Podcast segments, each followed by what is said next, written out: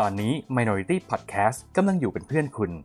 มาคุยกันเรื่องสับ culture เผื่อว่าคุณจะเจอสิ่งที่ชอบเพิ่ม หรือถ้าไม่ชอบก็เข้าใจมันมากขึ้น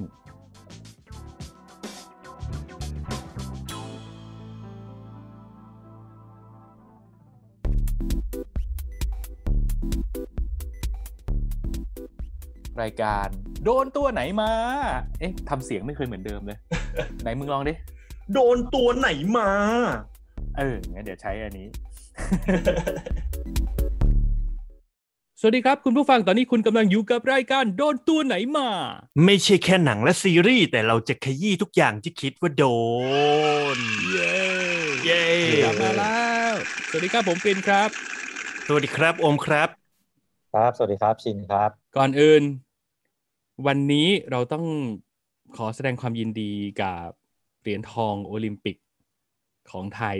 นะครับ ซึ่งน้องเทนนิสเหรอ ใช่ ชื่อน้องเทนนิส แต่ได้เหรียญทองจากเทควันโดนะครับอืมก็เป็นเรื่องน่ายินดีมาก ๆ แล้วก็มาถูกที่ถูกเวลาถูกจังหวะมาก เพราะมาในช่วงเวลาที่คนไทยกำลังต้องการอะไรที่มันชุบชูหัวใจอะนะคืออมเราก็อยากมีอะไรให้เรายิ้มได้บ้าง อยากให้เรามีความสุขกันบ้าง ก็ขอบคุณน้องเทนนิสมาก ๆ ครับ แล้วก็ยินดีด้วยมากครับๆอืมครับเอ้ย แต่วันนี้มีมีคนเขาเขาแซวเหมือนเฮียนะ คือเหมือนแบบเล่นเทควันโดชื่อน้องเทนนิสอะไรนะ ไอ้ที่ที่อ่าชื่อชื่อกีฬาต่อยมวยเขาจะแบบต่อยมวยคอนทราสต์กับไอเนี้ยอืมเนี่ย แล้วคุณพูดอะไรกันไปเนี่ย แล้วคนที่ฟังรายการอยู่เขาก็ไม่ได้รู้เรื่องด้วย เพราะเขา เออเอาอย่างนี้นะฮะต้องบอกคุณผู้ฟังนะครับ ไม่ว่าจะเป็นทางพอดแคสต์หรือทาง YouTube หรืออะไรก็แล้วแต่นะครับ ไปกดไลค์ที่เพจเอาไว้ เพราะเวลาเราเล่นมุกอะไรแบบนี้เนี่ยบางทีเราโพสต์อืมลงไปในเพจนะอ่าเออ จะได้รู้เรื่องไม่ต้องมาคอยเกริ่นกันตลอดเวลาเออแล้วคราวนี้เนี่ยวันนี้มีอ่าใน AIS Play Interview อะครับมันจะเป็นการพูดถึงไฮไลท์ของโอลิมปิก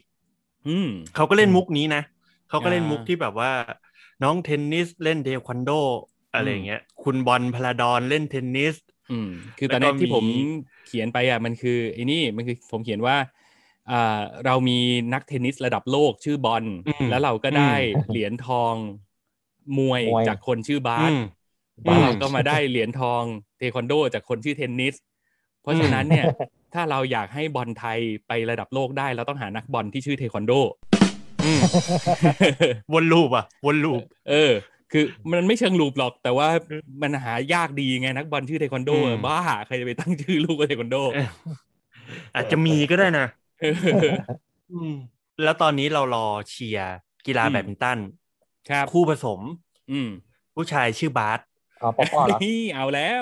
เอออ่าปอปอปอปอกับบาสใช่ไหมเอ่อบาสกับปอปอคู่นี้น่าเชียร์อืมคู่นี้น่าน่าเชียร์เชียร์มากน่าเชียร์มีหวังครับมีหวัง ผมครับคุณรู้ไหมคุณโอม ผมเคยลงสนามดวลกับเขาสองคนมาแล้วนะ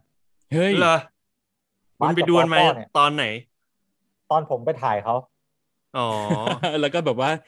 สหน่อยสิน้องอะไรเงี้ยเหรออืมโยกผมเป็นหมาเลยคือผมไม่สามารถประมือได้เลยอะอืมคือต้องบอกกันว่าคุณผู้ฟังคุณผู้ชมอาจจะไม่รู้ว่าคุณโอมเนี่ยจริงๆแล้วเป็นคนที่ตีแบดเก่งมาก ครับนี่คือขนาดนั้นถ้าเขาไม่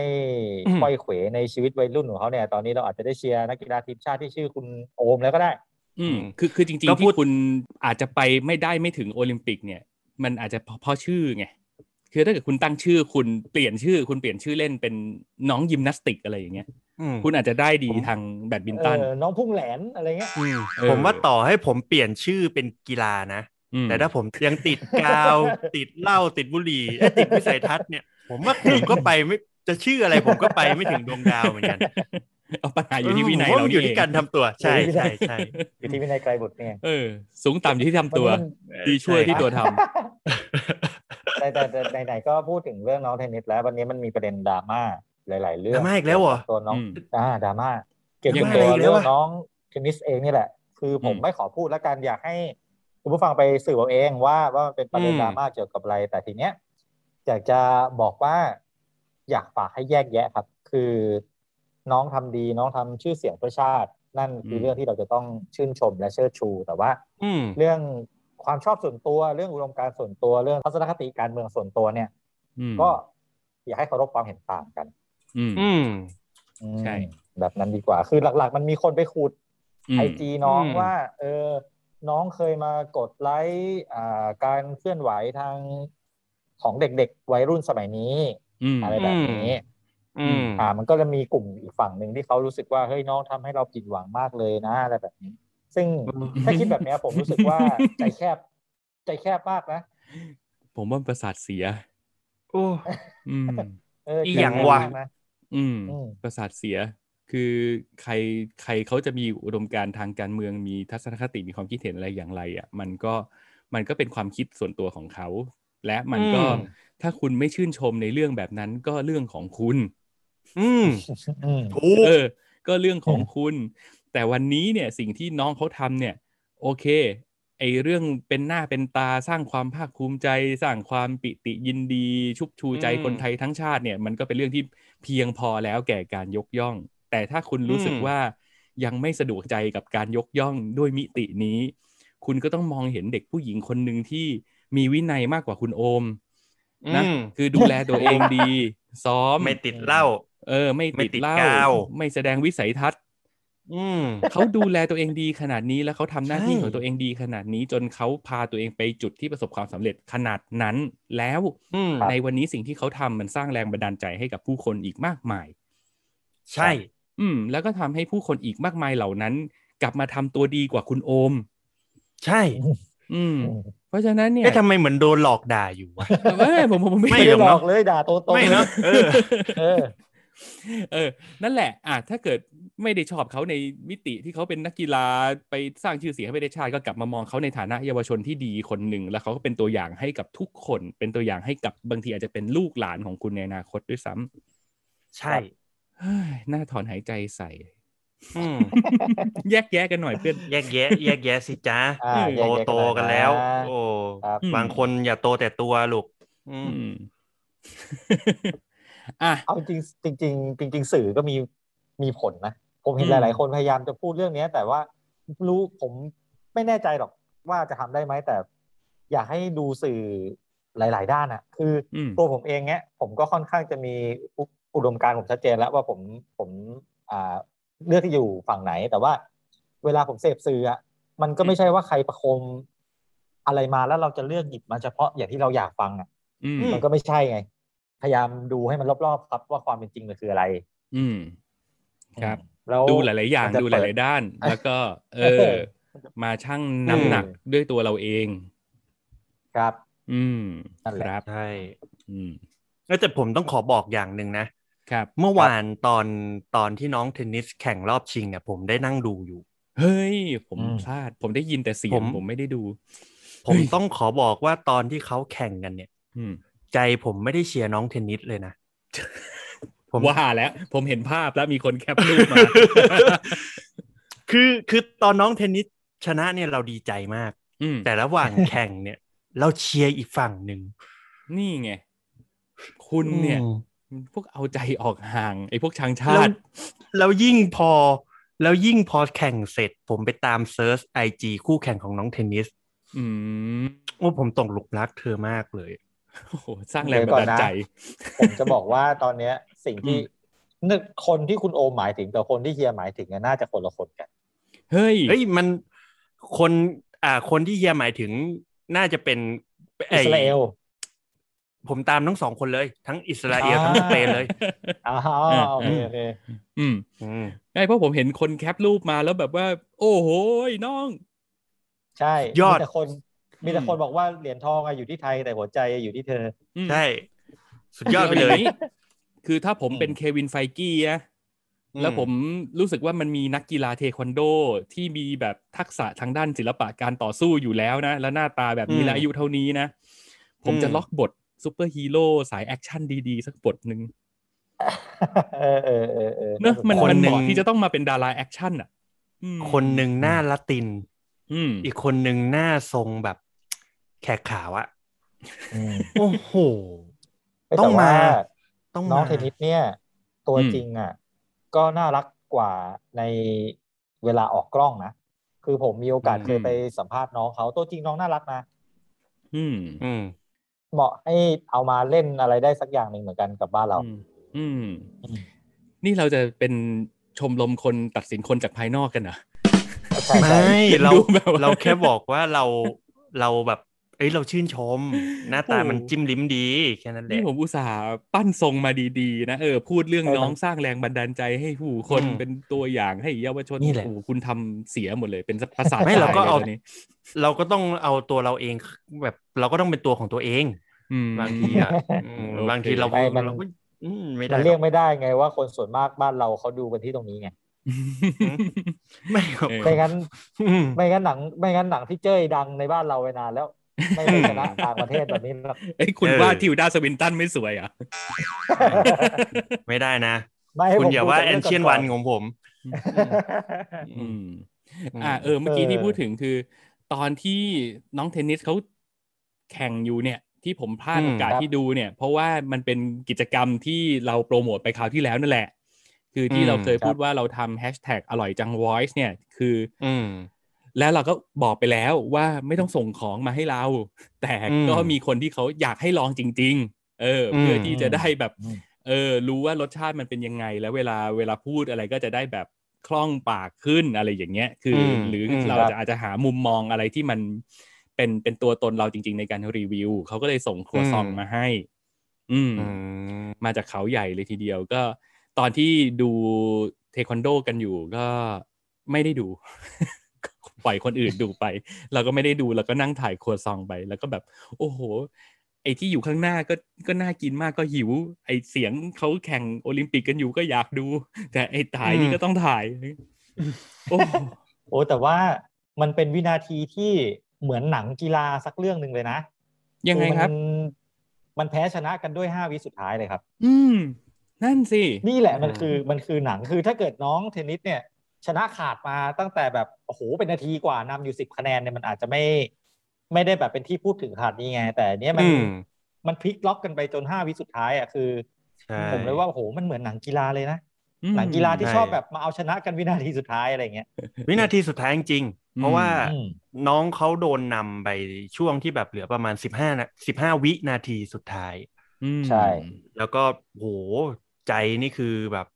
เอาจนได้อะ แล้วก็ชนะกันก็ห่างแค่แบบคะแนนเดียวสองคะแนนเองใช่ห่างคะแนนเดียว เพราะว่าอืมน้องมาได้สองคะแนนรวด อืมมอืมเป็นเลยกลายเป็นเก่ชงมากนะสิบเอ็ดต่อสิบอืมอืมต้องยกความดีความชอบให้กับโค้ชเชกูวาร่าเหมือนกันไม่ใช่คนละเช ไม่ใช่สิเอออ๋อโทษโทษโทษโทษโทษโทษโทษอันนี้เชไปเชมาอืมอ่าโอเคคนละเชกันอื้อหือเออเนี่ยผมเอ๊ะกำลังพยายามจะนึกอยู่ว่าตกลงเขาเชอะไรกันแน่นี่ ผมไปไขว้เขวไปด้วยเลยเนี่ย เชวังเชอะไรนะเชวังซุกวะผมก็ไม่แน่ใจ เชยองซอกเชวังซอกอืมเชยังซุกอะไรเหรอเออเอาใครคะเอาก็เกือบนะเอออืมเกือบกว่าเชแต่แล้วกัวล่านึงแล้วกันอะอ้าวเชยังไม่ตายไงเขาอยู่ท้ายรถท้ายรถบบรรรรทุทุกกอืมอืมอ่าอะก็เดี๋ยวผมเอ๊ะไปหาดูย้อนหลังผมอยากเห็นเมจิกโมเมนต์นั่นเหมือนกัน ว่าจะดูยังครับไม่ได้ผมดูสักที เป็นเป็นเมจิกโมเมนต์ที่แป๊บเดียวมากๆแป๊บเดียวจริง อืมๆอืม ครับครับครับอะเพิ่มนิดนึงผมขอนิดนึงได้ไหมครับ ได้ผได้มผมขอพูดถึงเรื่องอ่ามุมกล้องกับไอตัว super slo ของโอลิมปิกรอบนี้หน่อยได้ไหมเฮ้ยในเทควันโดอ่าอ่ามามามาโอ้ผมได้ดูตอนแข่งเทควันโด แล้วมันมีช็อตแบบเหมือน stop แล้วก็เป็น super sloอ่ามันเท่มากเลย มุมมุมมุมภาพมันแบบ เหมือนที่เขาใช้มาใน NFL มานานมาแล้วถูกปะผมไม่แน่ใจอะ ผมไม่ได้ดู NFL แต่ว่า มันเหมือนแบบพอพอเตะกันอยู่ใช่ไหมแล้วมันก็ฟีดภาพแล้วมันก็อืม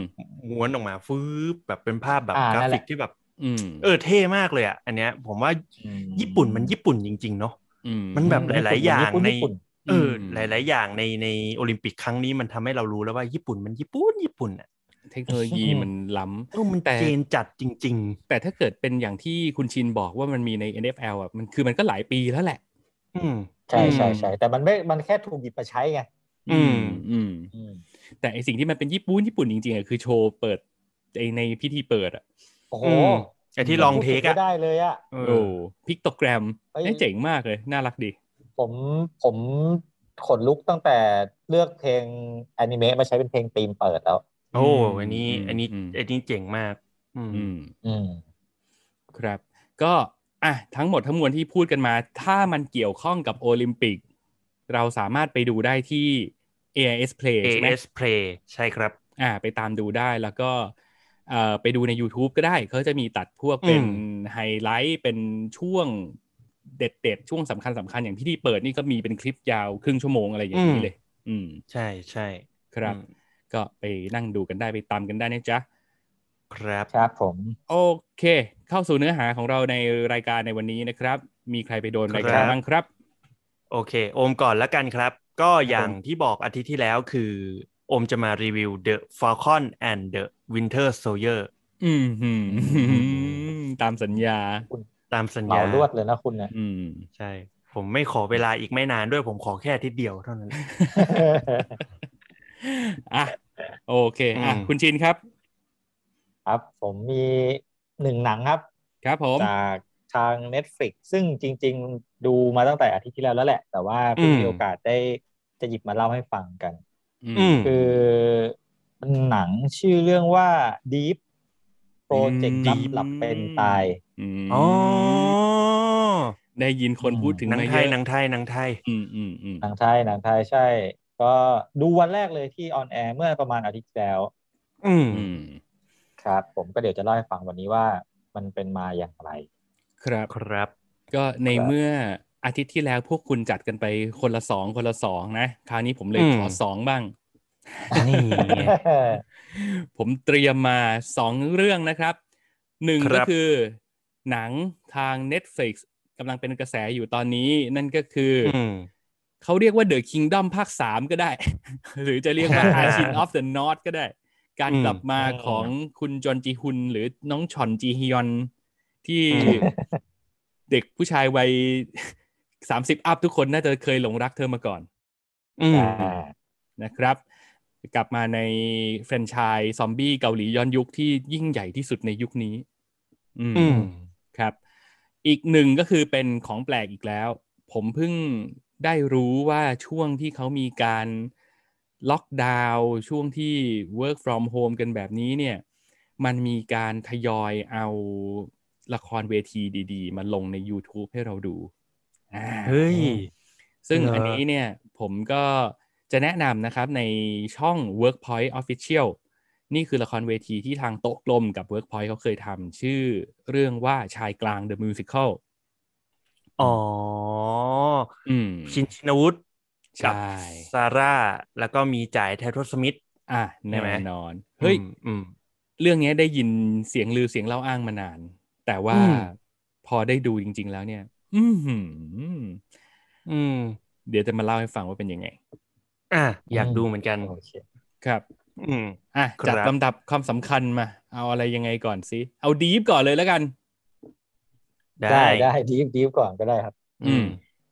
คืออ่าเรื่อง Deep ครับ Deep อ่าโปรเจกต์ลับหลับเป็นตายเออเรื่องนี้ชอบเนี่ยชื่อเรื่องเนาะอืมชอบชื่อเรื่เรื่อองงนี้ เรื่องนี้ความเจ๋งของมันคือ มันเป็นหนังที่ถูกทำขึ้นมาใช้เวลาสามปีเต็มโดยเด็กๆ น้องๆ นักศึกษาคณะอามกรุงเทพ อืมอืมอืมโดยที่มีคุณวิสิตศาสนเที่ยงเป็นเหมือนผู้เป็นที่ปรึกษาอะไรประมาณนี้ แล้วก็มีอืมเพียงขึ้น อ่าอืมมีเพียงเคินใช่อืมอะเรื่องดีฟเนี่ยจริงๆมันก็เป็นเรื่องราวของ นักศึกษาแพทย์สี่คนอืมอืมที่เป็นสิ่งตัวหลักของเราก็คือ คนแรกจะชื่อว่าเจน เด็กผู้หญิงที่เป็นเสาหลักของบ้าน เนื่องจากเสียคุณพ่อคุณแม่ไป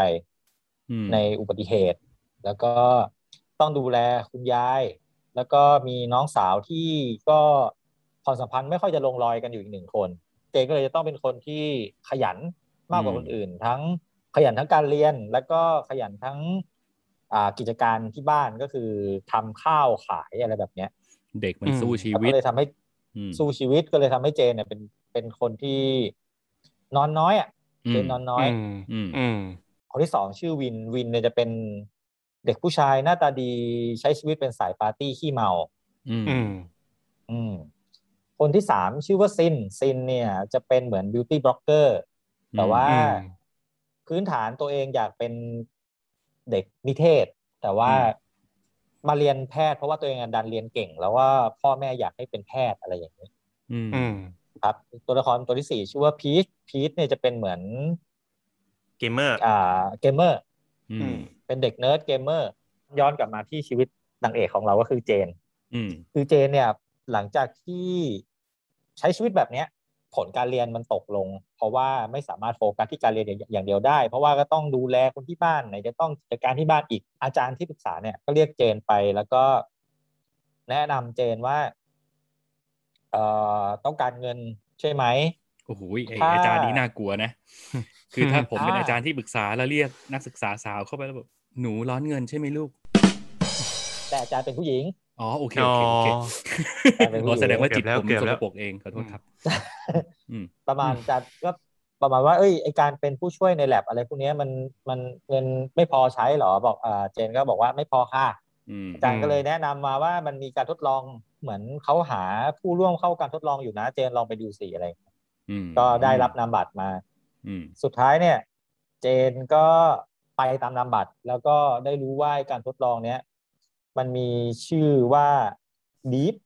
ตรงตัวตามชื่อหนังเลยอืม Deep ก็คือ เวลาคนเราเนี่ยอดนอนอืมมันจะหลั่งสารตัวหนึ่งออกมาอืมผมจำชื่อสารไม่ได้แล้วสารที่มันที่มันจะเป็นสารตรงข้ามกับเซโรโทนินนะครับ เซโรโทนินมันคือสารที่ทำให้เราเคลิ้มหลับอือืมมอันเนี้ยมันเป็นสารตรงข้ามกัน การทดลองเนี้ยคือจะให้คุณนะอดนอนอืม โดยที่จะมีอ่านักวิทยาศาสตร์เนี่ยเขาจะยิงแคปซูลไปไว้ตรงท้ายทอยของคุณอืมโดยที่เวลาคุณอดนอนเนี่ยไอแคปซูลตัวเนี้ยก็จะเก็บสารตัวเนี้ยขึ้นมาอืมถ้าเกิดมันเต็มร้อยเมื่อไหร่เนี่ย คุณก็เอากลับมาแล้วเราจะเอาชิปออกให้ อืม อืมอืมอ่า เจนก็ด้วยความร้อนเงินก็เลยตกตัดสินใจทำเพราะว่าดีฟเนี่ยมันมีด้วยกันประมาณสามเลเวลมั้งครับอ่าอืม เลเวลหนึ่งเนี่ยได้แสนหนึ่งเลเวลอืมสองรู้สึกจะได้ห้าแสนอะไรเงี้ยอืมอืมอืมก็เจนก็โอเค ตกลงทำพอโดนยิงชิปลงไปที่ท้ายทอยปุ๊บไอ้นักวิทยาศาสตร์คนนั้นมันก็เพิ่งบอกว่า แต่มีข้อแม้นะ คืออืมคือมึงห้ามหลับ ถ้ามึงอืมหลับเนี่ย นาทีเดียวเนี่ยมึงตายเลยโอ้โหอืมผมก็บอกคือมาบอกมาบอกหลังฉีดอืมเออ มันแบบ what the fuck อะไรเงี้ยอืม เรื่องใหญ่นะเว้ยเอออมก็คืออมแต่ว่าเขาก็จะแจกอุปกรณ์ตัวช่วยมาก็คือนาฬิกา ข้อมือมันเป็นนานาฬิกาที่จะคอยบอกเราว่า ไอสารเนี่ยมันได้กี่เปอร์เซ็นต์แล้วอืมอ่าแล้วถ้าเกิดเราเผลอหลับไปเนี่ย มันจะเตือนเราให้เราตื่นก่อนครบหนึ่งนาทีที่เราจะตาย อืมอืมอืมอ่า สุดท้ายก็เจนก็โอเค ก็กลับไปใช้ชีวิตปกติของตัวเองก็คือไปเรียนไปอะไรพวกนี้ แล้วก็เพิ่งได้รู้ว่าไอตัวละครอีกหลักอีกสามตัวเนี่ย ที่ผมเล่าให้ฟังไปในตอนต้นเนี่ย ก็คือไอวินไอซินแล้วก็ไอพีชเนี่ยอืมมันก็ไป Deep มาเหมือนกัน คือมทุกคนจะรู้กันได้ว่าใครไป Deep มา เพราะว่าจะเห็นนาฬิกาข้อมือเรือนนี้แหละอืมอืมอ่าอืมทีเนี้ยพอสี่คนรู้ว่า โอเคเราอยู่ในโปรเจกต์เดียวกันเนี่ย มันก็เลยตั้งเป็นกลุ่มขึ้นมาอืมชื่อชื่อว่ากลุ่มน้อนนอนอืม กลุ่มนอนนอนไม่รับเออน้อนกลุ่มน้อนนอน อืมไอเลเวลแรกเนี่ยทุกคนก็ผ่านไปได้ด้วยดี เพราะว่ามันอืมแค่ระยะเวลามันประมาณวันเดียว ทุกคนโอ้ก็ยผ่านสไปบายได้แล้วก็อืมอืมอ่าสบายอดนอนวันเดียว เพราะว่าคาแรคเตอร์ของสี่ตัวเนี้ยอืมมันจะเป็นตัวที่อดหลับอดนอนเก่งอยู่แล้ว ปัญหามันอยู่ที่ว่า พอได้เงินก้อนแรกแล้วเนี่ย ความรู้สึกที่มันทำให้ ชีวิตมันง่ายขึ้นอะ เงินมันได้มาง่ายอะอืม อืม มันจะตัดสินใจไปสู่เลเวลสองหรือเปล่าอืมแล้วเลเวลสองอืมเนี่ย มันจะเงินรางวัลห้าแสนเนี่ย ต้องอดนอนกี่วันอืมแล้วการอดหลับอดนอนเนี่ย มันจะมีผลกับการใช้ชีวิตของพวกนี้หรือเปล่าอะอืมอืมครับ แล้วก็อีกสิ่งหนึ่งที่หนังมันจะตั้งคำถามแล้วก็จะพาให้เราติดตามไปเรื่อยๆเลยก็คือ ไอ้นักวิทยาศาสตร์ที่มันดูน่าสงสัยตั้งแต่แรกแล้วเนี่ย อืม จริง ๆ แล้วเนี่ย มันเป็นใครมาจากไหนและมันพยายามจะทำอะไรอยู่ อืมคือไอ้นี่ก็ดูดูไม่โปร่งใสมาตั้งแต่แรกอะไรเงี้ยไม่โปร่งใสตั้งแต่ตั้งแต่ไม่บอกแล้วว่าจะตายอะ อืม อืม อือืมมอือืมมอะไรแบบนั้นคคืรับอฉีดเสร็จค่อยบอก อืม เอออืมอืมประมาณนี้ นี่คือทั้งหมดของของหนัง เรื่องนี้ครับอืมโอเค ก็น่าสนใจแล้วก็อย่างเรื่องเนี้ยตอนที่ดูตัวอย่างครั้งแรกอะ พี่ก็จะมีสองความรู้สึกที่ตีกันอยู่ก็คือ อันแรกคือด้วยตัวบิ๊กไอเดียของมันน่ะน่าสนใจ แล้วเราเป็นคนอืมครับเราเป็นคนอินกับเรื่องการอดหลับอดนอนอยู่แล้ว มันเป็นส่วนหนึ่งของอาชีพที่เราเติบโตมากับสายนี้อยู่แล้ว อืมเอ่อแต่อีกอย่างหนึ่งคือพี่จะมีความแหม่งแหม่งๆเล็ก ๆ น้อยๆบางอย่าง เช่น เอ๊ะ ทำขนาดนี้มึงเอาเงินแค่แสนเดียวเองเหรออะไรอย่างเงี้ยอืมพี่ก็มีความรู้สึกว่าแบบเออแหม่งแหม่งแหม่งแหม่งมีความอืมว้าวผสมความเอ๊ะ ผสมกันไปตอนดูตัวอย่าง แต่ว่าอืมสุดท้ายแล้วพอได้ข้อมูลว่ามันเป็นงานนักเรียนมันเป็นหนังนักเรียนหนังนักศึกษาที่ได้รับการพัฒนาจนมันเป็นหนังใหญ่ได้อะซึ่งโอ้โหมันจริง ๆ มันน่าชื่นชมนะ แล้วเราก็รู้สึกว่าครับโอเค ถ้ามันมาจาก thinking ของของนักเรียนนักศึกษาเราก็รู้สึกว่า มันก็น่าเอาใจช่วยระดับหนึ่งเพราะฉะนั้นอะไรที่เอ๊ะเอ๊ะเราก็เราก็พร้อมจะวางไปประมาณหนึ่งอืมอืมอืมอืมแต่ทีนี้สิ่งที่เกิดขึ้นก็คือ พอเรื่อง Deep เอ่อลงสตรีมมิ่งให้ได้ดูทาง Netflix ใช่ไหม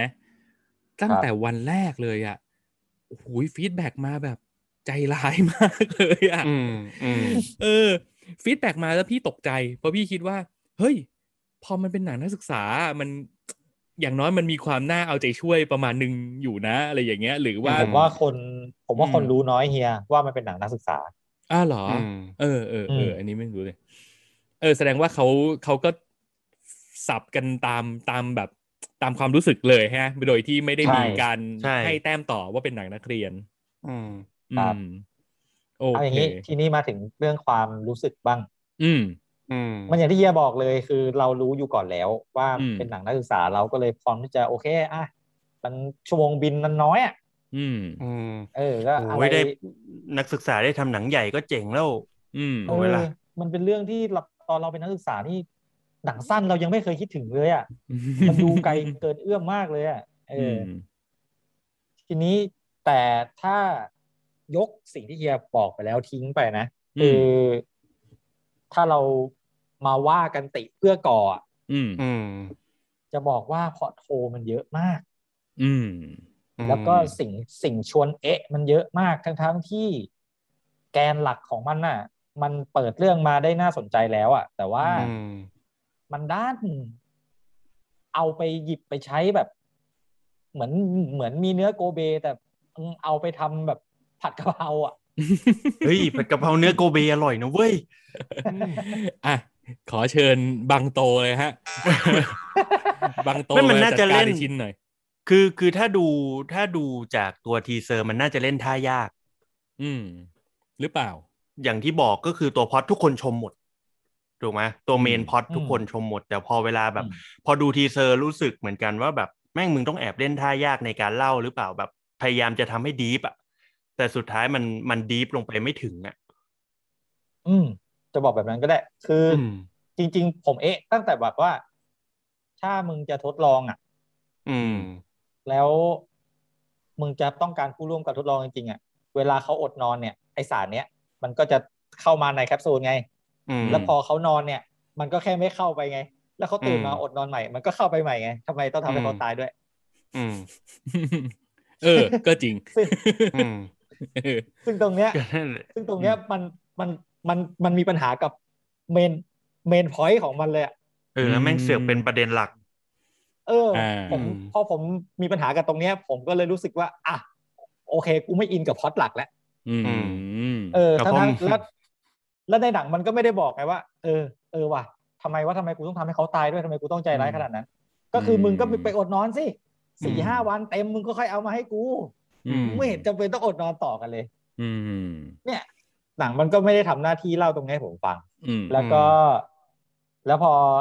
อะข้ามเรื่องนี้ไปมันไปถึงเรื่องของเรื่องของบทอืมอืมเรื่องของการแสดงของแต่ละนักแสดงทุกอย่างในความคิดผมคือมันมันแฟลตมากเลยมันเป็นเส้นตรงแบนอืมแป๊บอืมอะไรเงี้ยอือืมมอืมอืมอืมอืมประมาณนั้นครับ แต่ว่า โดยรวมถ้าดูออกมาแล้วก็รู้สึกชื่นใจกับการที่เด็กสมัยนี้สามารถทำได้ขนาดเนี้ยผมว่าก็โอเค เพราะว่าเรื่องของเทคนิคทางภาพ เรื่องของเทคนิคการ editing เรื่องของการวางเฟรม การใช้เทคนิคกับเลนส์บางอย่างเนี่ย ก็ถือว่าอืมทำได้อย่างน่าชื่นชมอืมครับครับอืมประมาณนี้ก็คือโดยรวมก็คือดูได้สนุกดีอืมถ้าป ล่อยผ่านๆไปอะนะดูอืมแล้วก็เอนจอยไปกับหนังอะไรแบบเนี้ยก็โอเคอืมอืมครับโอเค ก็คือถ้าดูด้วยใจสบายๆดูไปเรื่อยๆ มันก็มีความสนุกให้เกาะเกี่ยวไปกับมันได้แหละใช่ไหมอืมมันก็มีความใช่มีความเพลิดเพลินบางอย่างให้ให้ได้ดูอยู่ ไม่ได้ครับ เออ ไม่ได้จะรู้สึกแย่ไปตลอดการรับชม อืมอืมใช่แต่ว่ามันแอบเสียดายไงคือโอ้โหไหนๆอุตส่าห์จะเล่นกับเรื่องของสภาวะจิต เวลาอืมอดหลับอดนอนแล้วคนมันจะเป็นยังไงอะถ้าเกิดอืมตามชื่อนะ ถ้าเกิดดีฟเนี่ย แล้วสามารถทำให้มันดีฟได้ไปเหมือนแบบคริสเตียนเบลอะอืมโอ้เออ อะไรแบบนั้นน่ะ ผมว่ามันจะดีกว่านี้ไง เอออืมเอานะเออมันก็นักเรียนอะ เออได้มันก็คงไม่ได้แบบไปกันขนาดนั้นอืมอืมใช่อ่าอาจครับอาจจะเป็นจุดเริ่มต้นที่ดีอืมที่ทำให้อ่าเราบอกอย่างนั้นก็ได้น้องเขาจะได้มา develop ต่อไปอื ไม่แน่มันอาจจะมี Deep ที่มันเป็นตัว spin-off ออกมา พูดถึงว่าทำไมต้องตายก็ได้อืมอ่าอย่างเงี้ยเอออืมอะเราเราเราก็มองบวกแต่ว่าเราก็ชื่นชมแหละ จากอืมที่ดู teaser แล้วว่ามันก็เป็นหนังที่กล้าอืมที่จะหยิบพล็อตยากๆอย่างนี้มาเล่นอืมมพล็อตนี้ยากนะมเอาจริงๆอะอืมใช่ไหมอืมอืมก็ ฟังจากไอเดียคุณโอมเมื่อกี้แล้วผมรู้สึกว่าถ้าเป็นผมเป็นสตูดิโอฮอลลีวูดนะ ผมจะทำอืมภาคนี้ชื่อ Deep ใช่ไหมแล้วผมจะอืสมปินคอรัอบฟไปอีกภาคหนึ่งชื่อ Deep Sleep อืมหลับลึก ลึกไปอีก คือเหมือนพวกฮอลลีวูดไง เวลาสปินออฟอืมมันชอบเติมมาอีกคำหนึ่งอะเออดียังยังเป็นดีฟสลีปมถ้าเกิดโอมที่โอมคิดเมื่อกี้คือดีฟดีฟ คุณเมื่อกำปั้นทุบดินอีกอะอ้าวก็คิดแบบคนไทยไง คิดแบบให้มันอ่าจดจำอ่าง่ายไง อันอืมอันแรกอ่าดีฟใช่ไหมอันสองดีฟดีฟถ้าเกิดอืมมีภาคสามมีก็ดีฟดีฟดีฟเลยอืมยังจะขยี้ต่อด้วยเออมันได้ถึงน่าไม่ดีฟอายดีฟดีฟดีฟดีฟเลยอะน่าไม่อายจริงอืมๆให้แต่จะบอกว่าเออขำๆถึงแม้เสียงวิจารณ์จะออกมาทางลบเนี่ยแต่ว่าอืมก็ขึ้นอันดับหนึ่ง คอนเทนต์ที่อ่าคนดูเยอะนะ ใช่ใช่ใช่อืมอืมใช่กบ Too Hot to Handle ผมไปเลยอะเอาเหรอมีมีมีซีซั่นใหม่มาอีกแล้วเหรอมาแล้ว มาแล้วโอ้ไม่ไหว ผมดูอะไรอย่างนี้แล้ว ไม่ค่อยบันเทิงเท่าไหร่ไม่ไม่ต้องดูหรอก เหมือนเดิมเลยอืมเหมือนซีซั่นหนึ่งได้เลย จริงๆคือถ้าจริง ๆ ถ้าเปิดไอรายการพวกเนี้ยแล้วมาถ่ายผมรีแอคชั่นนะ คุณจะได้ได้อืมคลิปแบบเหมือนพวกอังเคิลโรเจอร์ไอพวกแบบ เป็นผู้ชาย เจกเจกลุงลุงๆแล้วก็ปากเสียคอยแซวคนนั้นคนนี้ เออเออผมเฮ้ยก็เกี่ยวกับแบบมันก็มีความสวยๆงามๆให้ดู อืมอะโอนั่นเคแหละก็ติดตามดูกันครับต่อไปให้กำลังใจกันครับ จะได้ทำงานครักับนดีๆ กันใช่จากนี้ใช่ต่อไปเออทำออกมาเนี่ย เอาอันที่ชินสงสัยก็ได้ทำไมต้องตายเนี่ย เอามาทำเป็น spin-off ทำมาเอามา มามาอยากดูอยากดู อืม เออเออเนี่ยอืมทำไมต้องตายอะ เออเขาอาจจะทิ้งปมไว้ไง เขาจะทำ spin-off จริงๆมึงเชื่อกูอืมเอ้ย สู้เขาไอ้น้อง พี่เชียร์น้องเต็มที่เว้ยอ่าอ่าอ่าอ่าอ่าอ่าเอาชื่อพี่ไปสู้ๆครับตั้งสู้พี่คิดชื่อให้แล้ว Deep Deep เนี่ยตะกี้ตะกี้ชื่อแก๊งก็นอนนอนๆแล้วนะนอนๆมีภาคดีๆอีกเออะอนอนนอนเอาไปดีฟดีฟไปอืมไปสู้สู้อืมๆสู้ๆครับสู้ๆเป็นกำลังใจให้อะโอเคโอเค ลำดับต่อไปเดี๋ยวผมเอาของผมเลยดีไหมเอาละครเวทีได้กันก่อน เอาชายกลางมาก่อนเลย ครับ ถ้าพูดถึงเรื่องชายกลาง The Musical เนี่ย หลายๆ คนก็คงจะคาดเดาไปว่ามันคือเรื่องบ้านทรายทองที่ถูกเอามาทำใหม่ถูกไหม ครับอืมผมก็คิดแบบนั้นเหมือนกันอืมและแต่ในความเป็นจริงคือมันไม่ใช่อย่างนั้นเลย ให้ตายเถอะ เพราะอ่าว่าอืม พอไปดูแล้วเนี่ยมันกลายเป็นว่ากลับตาลปัตรกับกับภาพที่เราคาดเดา เพราะจากตอนแรกที่เราเห็นโปสเตอร์เห็นอะไรเงี้ยเราก็จะคิดว่ามันเป็นแบบ มันคงเป็นบ้านทรายทองเวอร์ชั่นตีความใหม่ให้เป็นตลก แล้วก็พระเอกคือชินชินวุฒินางเอกคือซาร่าอะไรแบบนี้ อืมแต่พอพอเริ่มดูปุ๊บแล้วเราก็ โอ้โห มันก็หักมโนนั้นของเราทิ้งไปเสียสิ้น แล้วมันก็อืมเริ่มต้นเล่าเรื่องใหม่ ด้วยการที่ มันเป็นเรื่องของนักเขียนคนหนึ่ง ซึ่งพระเอกไม่ใช่ชินชินวุฒิด้วย ไอ้นักเขียนคนนี้อืมผมเซอร์ไพรส์เหมือนกันเพราะผมไม่เคยรู้มาก่อนเลยมคือไอคนที่เล่นเป็นนักเขียนคนนี้คือคุณจ่ายไททอสมิธอืม อืม เล่นเป็นนักเขียนไส้แห้ง แล้วก็อยู่ในบ้านซอมซ่อกับภรรยาของเขา ซึ่งภรรยาของเขาคือชื่อพรอ่านักนักเขียนคนนี้จะชื่อสมชาย แล้วก็ภรรยาอืมชื่อพร คนที่เล่นเป็นภรรยาเนี่ยก็คือคุณลูกว่าพิจิกา อืม อืมสองคนนี้ก็คือเป็นเป็นครอบครัว เรียกว่าอดอยากปากแห้ง มีอืมมีข้าวสารกรอกหม้อไปวันๆก็ลำบากแล้วต้องไปขอเพื่อนบ้านกินอะไรอย่างเงี้ยคือคือจนมาก แล้วก็เป็นนักเขียนที่ไส้แห้งอยู่อย่างนั้น แล้วก็ไม่เคยอืมคิดจะเปลี่ยนแปลงตัวเอง เพราะว่ามีอุดมการณ์อันแรงกล้า ตัวอืมคุณสมชายในเรื่องเนี่ยเขาเป็นนักเขียนที่ มุ่งมั่นกับการสร้างวรรณกรรมที่มันจะยกระดับจิตใจคน มันอืมต้องยิ่งใหญ่ มันต้องเปิดจักรวาลการรับรู้ มันต้องทำให้คนฉลาดขึ้น และอืมไอ้พวกวรรณกรรมประเภทประโลมโลกอะ่ะ แบบในในเรื่องมันก็จะแซวเลยอะ่ะว่าแบบปริศนาพจมานไอ้ดาวพระศุกร์อะไรก็แล้วแต่คือ มันงี่เง่า นี่คือทัศนคติของพระเอกในเรื่อง ว่าอืม ไอ้สิ่งเหล่านี้มันงี่เง่า คนที่อ่านก็มีแต่จะโง่ลงโง่ลงโง่ลง แล้วเนี่ยตัวมันเองเนี่ยเป็นคนที่มุ่งมั่นให้กับศิลปะด้านการเขียนมันพยายามจะเขียนเรื่องที่ดี เขียนเรื่องที่ยกระดับจิตใจคน แต่มันก็ไม่ประสบความสำเร็จ นี่คือภาวะที่อืมพระเอกของเราต้องเผชิญในช่วงต้นเรื่อง แล้วก็มีตัวละครบอกอในเรื่องชื่อบอกอวิทิตอืมโอ้อ้าว ใครหัวเราะเนี่ยเออ ซึ่งเป็นพี่เต็ดเล่นก็คล้ายๆเหมือนกันอืมบกวิทิตอืมอืมก็บรรลือสารหรือเปล่าอืมอืมตัวบอกอเองเนี่ยก็มาถึงที่บ้านเลย แล้วก็มามาด่าไอ้สมชายเนี่ยว่าแบบมึงเนี่ย มึงเป็นนักเขียนที่มีความสามารถ มึงมีพรสวรรค์แล้วถ้ามึงจะเขียนให้มันคนชอบถ้าเขียนให้คนอยากจะซื้ออยากจะอ่านเนี่ยมันทำได้อยู่แล้ว แล้วก็มัวแต่ไปบ้าบอกับอุดมคติอะไรแบบเนี้ยแล้วแล้วดูสิเมียก็มานั่งอดอยากด้วยเนี่ยมันใช่ไหมทำไมไม่อืมเขียนอะไรที่มันขายได้อะเข้าใจไหม ในฐานะบกเนี่ย พร้อมจะผลักดันเต็มที่เลย แต่ช่วยเขียนอะไรที่คนมันอยากอ่านหน่อยได้ไหมอืมอืมมันก็เลยเป็นคอน FLICT ที่มันเกิดขึ้นในเรื่องนี้ว่าตัวพระเอกเองก็รู้สึกว่าถึงเวลาแล้วที่ตัวเองจะต้อง ขายวิญญาณ ก็เลยต้องใช้ว่าอืมใช้คำว่ามันต้องอืมละทิ้งอุดมการณ์อะไรบางอย่าง เพื่อที่จะไปเขียนนิยายประโลมโลก หาเงินค่าใช้จ่ายมาดูแลครอบครัวมาดูแลเมีย แล้วก็ลึกๆมันก็จะรู้สึกว่า ก็ไม่เห็นเป็นไรมั้ง คือไอ้พวกนิยายประโลมโลกอะไรพวกนี้มันก็ไม่ได้เขียนยากนี่หว่า มันมีสูตรของมันอะ มันจะมีพระเอกโง่ๆมันจะมีนางเอกที่บ้านจน และพระเอกก็จะรวยมาก แล้วก็เป็นรักต่างชนชั้น แล้วก็มีตัวอิจฉาคือ ทุกอย่างทุกเรื่องที่คนชอบมันเป็นโครงสร้างเดียวกันหมดเลย มันมันเหมือนเหมือนกันหมด เพราะฉะนั้นพระเอกมันก็เลยจะตั้งตั้งต้นด้วยความคิดที่ว่าไอ้สิ่งเหล่านี้มันโคตรคลีเช่เลย แล้วมันไม่เห็นยากเลย มันแทบไม่ต้องใช้สมองด้วยซ้ำอืมมันก็เลยคิดว่าถ้าอย่างนั้นก็เขียนเขียนไป ให้มันมีเงินมาจ่าย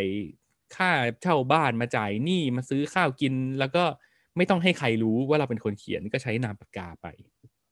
แล้วตัวชินชินวุฒิกับซาร่าก็จะเป็นคู่พระเอกนางเอกที่อยู่ในนิยายเรื่องที่นักเขียนที่ชื่อสมชายเนี่ยเขาเขียน อืมอืมและความสนุกของมันก็คือ ตัวไอเรื่องนิยายที่คุณสมชายเขาเขียนเนี่ย มันโคตรจะล้อเลียนเลย มันก็เอา มันก็คิดเหมือนที่สมชายมันคิดอะคืออม ตัวละครมันโคตรจะ cliché แล้วเอาเอาความ cliché ทุกอย่างมามาขยี้ให้เป็นมุกตลกได้ได้ดีมาก อย่างพระเอกที่แบบรวยรวยเวอร์เวอร์รวยแบบไม่รู้รวยมาจากไหน รวยชิบเป๋ง แต่โง่อืมแล้วโง่โง่คือโง่เบอร์แบบหนึ่งบวกหนึ่งเท่ากับหนึ่งอะไรแบบเนี้ย เออ เป็นคนแบบนั้น อืม แล้วก็จะมีตัว นางอิจฉาที่อยู่ดีๆ ก็กรีดกรีดกรีดกรีดกรีดแล้วก็แบบ ฉันอิจฉา ฉันอิจฉาไปหมดทุกเรื่องอะไรอย่างเงี้ย แล้วก็จะมีตัวนางเอกที่ก็จะเป็นคนที่แบบ ดื้อรั้นมั่นใจในตัวเองที่สุดในโลก ไม่ยอมเชื่อใครง่าย ๆ อะไรอย่างเงี้ยคือทุกตัวมันจะถูก exaggerate มาให้ให้มันจัดจ้านหมด แล้วก็มาเล่นเป็นเชิงประชดประชัน แล้วก็เสียดสี และแน่นอนพอมันเป็น ละครเวทีที่เป็นสองเรื่องคู่กันอะ มันจะมีความล้อกันไปล้อกันมาในสองเส้นเรื่อง เหมือนมันเหมือนตัวละครในนิยายมัน break the fourth wall อะมันก็จะมาคุยกับนักเขียนบ้างอะไรอย่างเงี้ย อืมอืมแล้วก็สนุกดีตลกดีแล้วก็เรื่องราวมันก็จะดำเนินไปสองเส้นเรื่องคู่กันไปแบบนี้แหละ โดยที่ตัวคอน FLICT หลัก ๆ มันจะอยู่ในเส้นของชีวิตจริงของของนักเขียนที่ชื่อว่าสมชายเนี่ย เพราะว่า เขาจะมีรุ่นพี่คนหนึ่งที่เขาเคารพมาก เหมือนเป็นพี่ร่วมสาบานอะเออ ซึ่งไอพี่คนนี้เนี่ย มันเป็นนักเขียนที่ติดมากแล้วถือสามาก คืออมอย่าให้รู้เชียวนะว่าแกก้าวข้ามเส้นไปเขียนนิยายประโลมโลกแบบนั้น ฉันจะตัดพี่ตัดน้องกับแก แล้วอย่าให้รู้เชียวนะว่ามีใครแถวนี้อ่านนิยายแบบนั้น ฉันจะรังเกียจฉันจะถมถุยอะไรเงี้ยอุดมการณ์เราต้องมาเป็นที่หนึ่งดิวะ คือไอ้นี่ก็สุดติดสุดไปในทางนั้น อืม ซึ่งในชีวิตจริงของพระเอกเนี่ย พอมันก้าวเข้าสู่การเขียนนิยายประโลมโลกแบบที่แบบที่รุ่นพี่ที่มันเคารพรักไม่ชอบแล้วอะมันก็ต้องแอบแอบๆซ่อนๆ อืม ซึ่งแน่นอนมันไม่ได้มีอะไรเดายาก วันหนึ่ง ไอ้สิ่งเนี้ย มันก็จะต้องถูกเปิดเผยขึ้นมา อืม แล้วพอมันเปิดเผยขึ้นมา มันไม่ได้กระทบแค่ ชีวิตที่มันกำลังเผชิญอยู่ แต่มันจะไปกระทบกับตัวนิยายที่เป็นอีกเส้นเรื่องคู่ขนานที่มันเดินเรื่องไปคู่กันด้วย อืมพล็อตเรื่องมันประมาณนี้ แล้วก็ความสนุกของมันก็คืออย่างที่เล่าให้ฟังไปมันคือความตลก ความเสียดสีอ่าที่ดีงามมาก ๆ เลยคือการแสดงของทุกคน ดีอืมทั้งในแง่ของการแสดงแล้วก็ ในแง่ของการร้องเพลง เพราะว่ามันเป็นละครมิวสิควลเพราะฉะนั้นอืมแทบจะทุกตัวละครต้องต้องมีซีนร้องเพลงของเขาโอ้โหเซอร์ไพรส์มากเพราะว่าเพลงเพราะทุกเพลงเลย ละครเวทีอืมเรื่องเนี้ย เพลงเพราะมากแล้วมันทำหน้าที่ได้ดีมาก คือ อันที่เล่าเรื่องมันก็เล่าเรื่องเล่าเรื่อง อันที่มันเล่าอารมณ์แล้วมันก็พาเราเข้าไปถึงอารมณ์ของตัวละครนั้นๆ อย่าง อย่างซีนร้องเพลงของคุณลูกว่าที่เล่นเป็นเป็นเมียนักเขียนเนี่ย ก็คือแบบโอ้โหอันนั้นก็ขนลุก อืม แล้วไอ้เพลงที่ตลกก็โคตรตลก เพราะมันใส่มุกลงไปในเพลงด้วย เช่น อันนี้ชอบมากคือ มันเป็นซีนที่ตัวซาร่าต้องต้องเล่าให้ชินวุฒิฟังว่าฉันเนี่ย ชีวิตฉันอะรักยายของฉันมาก ฉันเป็นเด็กกตัญญูและในเพลงมันก็จะร้องว่า เนี่ย นอนดูดาวอยู่กับยาย ดูสิดาวเต็มฟ้าเลยถ้ายายดะอยากได้ดาวดวงไหน เดี๋ยวก็จะไปเอามาให้นะ แล้วดาวก็ตกลงมา แล้วตกลงมาใส่ยาย แล้วร่างของยายก็แหลกสลายเหลือแต่หัว แล้วอืมแล้วเราก็ขุด ดินเป็นหลุมแล้วก็ฝังยายลงไป ยายหลับฝันดีนะ คือ เพลงมันเป็นแบบเนี้ย คือแบบ มันมีความตลกมันมีความประชด แล้วมันก็ยังอยู่บนคาแรคเตอร์ที่พระเอกมันสร้างไว้ว่านางเอกมันเป็นคนมั่นใจแบบนี้ และพระเอกมันเป็นคนโง่แบบนั้นอะไรอย่างเงี้ยคืออืมด้วยด้วยเพลงที่เป็น musical แล้วนางเอกมันร้องออกมาแบบนั้น คือไอเพลงเมื่อกี้ที่ร้องไปอะมันเป็นเมโลดี้แบบเพลง lullaby เลยนะ คือแบบว่าอืมหวานหวานฝันฝันๆอะแต่แต่ดาวทับยายเหลือครึ่งตัวอะไรอย่างเงี้ย อืมอืมไอไอชินที่เล่นเป็นพระเอก แสนโง่สุดซื่อเนี่ยมันก็ฟังไปแล้วมันก็เคิบเคิมแบบ เธอคงรักยายเธอมากสินะเอออืมเออ มันเล่นอะไรแบบนี้ แล้วมันก็จะล้อไปกับคลีเช่ของความเป็นละครเวที เช่นทำไมต้องร้องลายร้องทับซ้อนกันแบบนี้ด้วยมันฟังยากเข้าใจไหมอะไรอย่างเงี้ยตัวละครมันก็จะพูดขึ้นมาเลยอืมอืม อะไรแบบนี้เป็นต้น เอ่อ ความเจ๋งอีกอย่างหนึ่งที่พอพี่ดูจบแล้วพี่ก็มานั่ง search search ดูว่าเขาเคยมีใครพูดถึงละครเวทีเรื่องนี้ยังไงบ้างก็ได้ความว่าเขาชอบเรื่องความหักมุมของมันกันอ่าอืมซึ่งถามว่าพี่ชอบไหมพี่ก็ชอบประมาณหนึ่งก็คือเราก็ไม่ได้ไม่ได้เดาตอนจบได้สัทีเดียว เอออืมแต่ว่าสิ่งที่จับใจเรามากกว่าการหักมุมอะมันคือการเล่าเรื่องที่เขาเล่ามาตลอดทางนั่นแหละ ซึ่ง มันเป็นสิ่งที่คนที่ทำงานแบบเราเราต้องเจอกันแทบทุกคนอะ นั่นคือออืมเราจะยึดมั่นอยู่กับ ไออุดมการณ์ของเราไหมวะ หรือว่าเราจะยอมแมสนึกออกปะคือแบบ เรารู้อยู่แล้วว่าคนดูมันชอบอะไรอะทำไมไม่ทำวะอืมอืม อืม แล้วถ้าเกิดทำอะ มันมันเสียหายขนาดนั้นเลยเหรอวะ กับการที่อืมเราจะแบบไปแมสอะเราเราต้องคิดว่าเราต้องลดตัวไปแมสไหม เอออืมมันเป็นคำถามที่ที่คนทำงานอยู่ในสายศิลปะ หรือพาณิชย์ศิลป์เนี่ยมันมันต้องต้องเผชิญกับตัวเองมาทุกคน อืม อืม ซึ่งพี่ว่าละครเวทีเรื่องนี้มันเอาคำถามนั้นมามาขยี้เป็นเป็นเส้นเรื่องใหญ่ ๆ ได้อย่างน่าสนใจแล้วทำออกมาแล้วดี แล้วมันให้คำตอบที่ดี อืม อืม สรุปว่าเจ๋งมากแนะนำมากแล้วก็น่าจะเป็นเพื่อน ที่อยู่กับเราในช่วงล็อกดาวน์แบบนี้ได้ดีเลยล่ะ ดูสักรอบหนึ่งก่อน ตั้งใจดูสองชั่วโมง เปิดดูไปเลย แล้วหลังจากนั้น เปิดทิ้งไว้เป็นเพื่อนก็ได้ เพราะว่าเราก็จะแบบเออเราได้เห็นภาพหมดแล้วไง ที่เหลือมันก็เป็นเรื่องราวของคนคุยกัน แล้วก็มีเพลงเพราะๆสลับมาให้ฟัง อือืมมเปิดเป็นแอมเบียนซ์ไว้ในบ้านได้เลยอะเออ ดีอืมครับ แนะนำแรงๆถ้าเกิดสนใจอยากจะดูก็ ไปดูได้ที่ YouTube ช่อง Workpoint YouTube Official ครับ มีให้ดูมันก็แบบเต็มเรื่อง อืม ไม่ได้มีแค่ชายกลาง The Musical ใช่ไหมอืมมีบัลลังก์เมฆด้วยนี่ ใช่ไหมใช่ที่เห็นนะอืมอืม มีคอนเทนต์ดีๆ ใน YouTube เยอะเลยนะตอนเนี้ย อืม อืม ครับ ครับ นี่ไงผมีเพลงแยกด้วยนะหนึ่งบวกหนึ่งเป็นหนึ่ง เออ ดีเล่นดีทุกคนเลย เล่นดีทุกคนเลย แสบอืจมริง ๆ อืมอืม เจ๋งครับ เจ๋งครับนี่แต่คำตอบหนึ่งบวกหนึ่งเป็นหนึ่งนี่อืมจะบอกว่าโง่ไหมหรือจะบอกว่ามันอัจฉริยะ คุณต้องไปดูในละครอือ่ามมันเอาประเด็นนี้มาขยี้อืมอืมอืมเพราะในในทางเซนนี่เขาถกเถียงเรื่องนี้กันมานานมากอะอ้าวอย่าพึ่งสิไปดู มันโอเคพูดโอเคอย่างโอเคมันพูดโอเคเรื่องนี้มันพูดเรื่องนี้ อ่าอ่าอ่าอ่าอืมโอเคโอเค อืมอะนั่นแหละ โอเคสุดยอดมากๆเลย อะไปลำดับต่อไปเนี่ยผมทำเวลาได้ดี เพราะว่าผมเข็ดจากได้คราวที่แล้วมันยาวมาก อะเอาอืม The Falcon and the Winter Soldier มาก่อนแล้วกัน มาเป็นอีกหนึ่งกระบอกเสียงแล้วกันว่า แนะนำอืมสำหรับคนอืมที่ต้องการดูซีรีส์ที่ สนุกแล้วก็ไม่ต้องคิดอะไรเยอะ อืมครับไม่ได้มีความซับซ้อนในเรื่องของบทอะไรมาก แต่ว่าอืมมันทำให้เราได้หวนนึกถึงเรื่องราวเก่าๆที่กัปตันอเมริกาเขาได้เล่าไว้ อืม ครับ อืม เรื่องครับนี้ผมจะเรียกชื่อเล่นของเขาว่าเป็นแซมบัคอ่าแซมบัคใช่เพราะคนหนึ่งชื่อแซมคนหนึ่งชื่อบักกี้ ใช่ครับอืมคู่หูแซมบัคอืมไม่ต้องกลัว ไม่ต้องกลัวแมลงกัดต่อยเลยล่ะ โอ้โหอืมยุงไม่เข้าอืมใกล้อืม ใช่อะ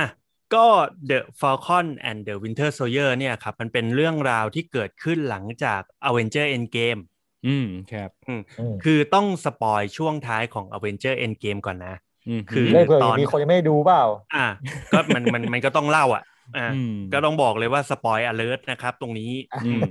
ครับก็คือหลังจากที่ โอเคทีมอเวนเจอร์ชนะธานอสแล้วอืมทุกอย่างอืมกลับมาสู่สภาวะปกติแล้วเนี่ย กัปตันอเมริกาเขาได้เป็นคนอาสานำตัวอัญมณีทั้งหกที่เอามาจากแต่ละมิติต่างๆ เนี่ย กลับไปคืนที่เดิม อืม อืม พอพอกลับไปคืนเสร็จปั๊บเนี่ย พอพอวาร์ปกลับมาเนี่ย กัปตันอเมริกาได้กลายมาเป็นคนชราอืม เพราะว่าช่วงเวลาที่ไปคืนอัญมณีเนี่ย กัปตันอเมริกามีเวลาไม่จำกัดเลยอืม แต่ในยุคปัจจุบันที่เราอยู่เนี่ย มันนับแค่หนึ่งถึงห้าเท่านั้นแล้วกัปตันจะกลับมา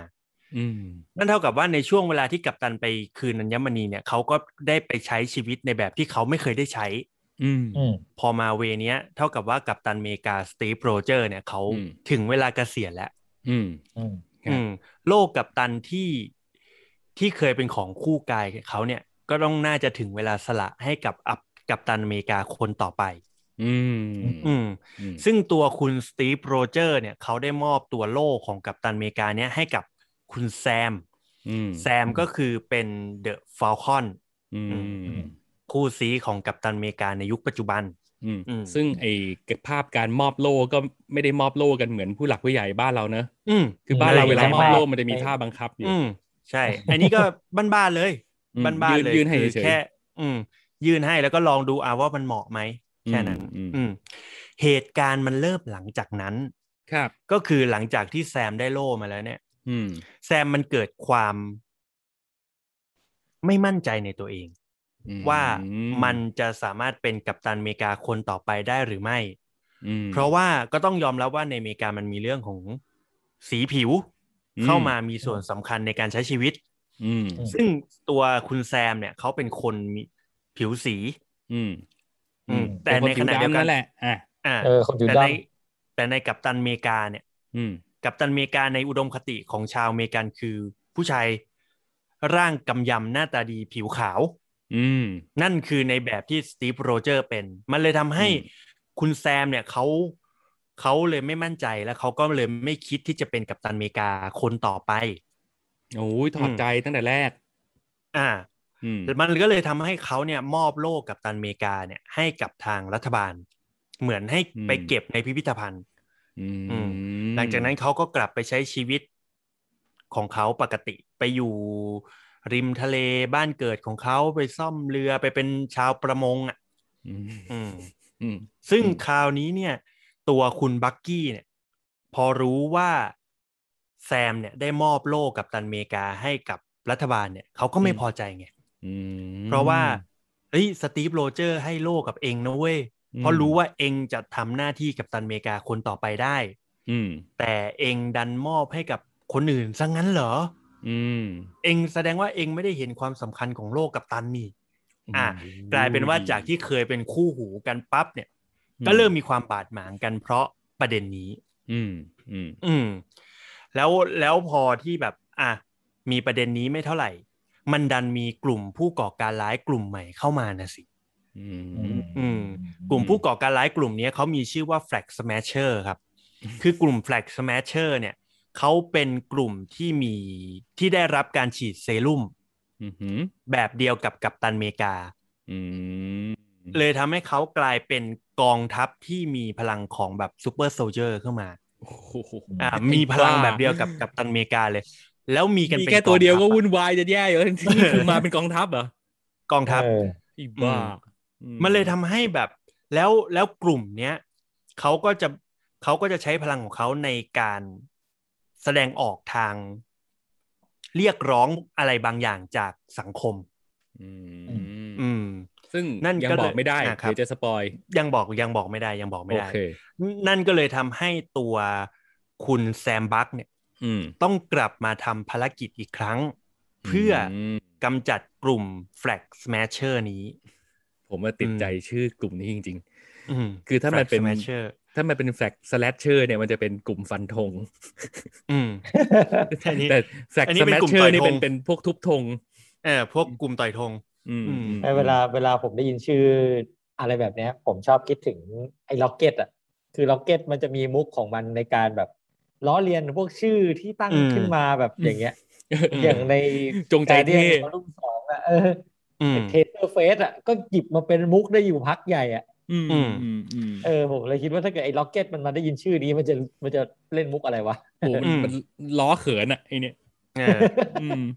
นั่นแหละ แล้วหลังจากที่พอต้องสู้กับกลุ่ม Flag Smasher ใช่ไหมอืมแล้วแทนที่จะได้แค่โฟกัสกับแค่กลุ่มเนี่ยอืมมัน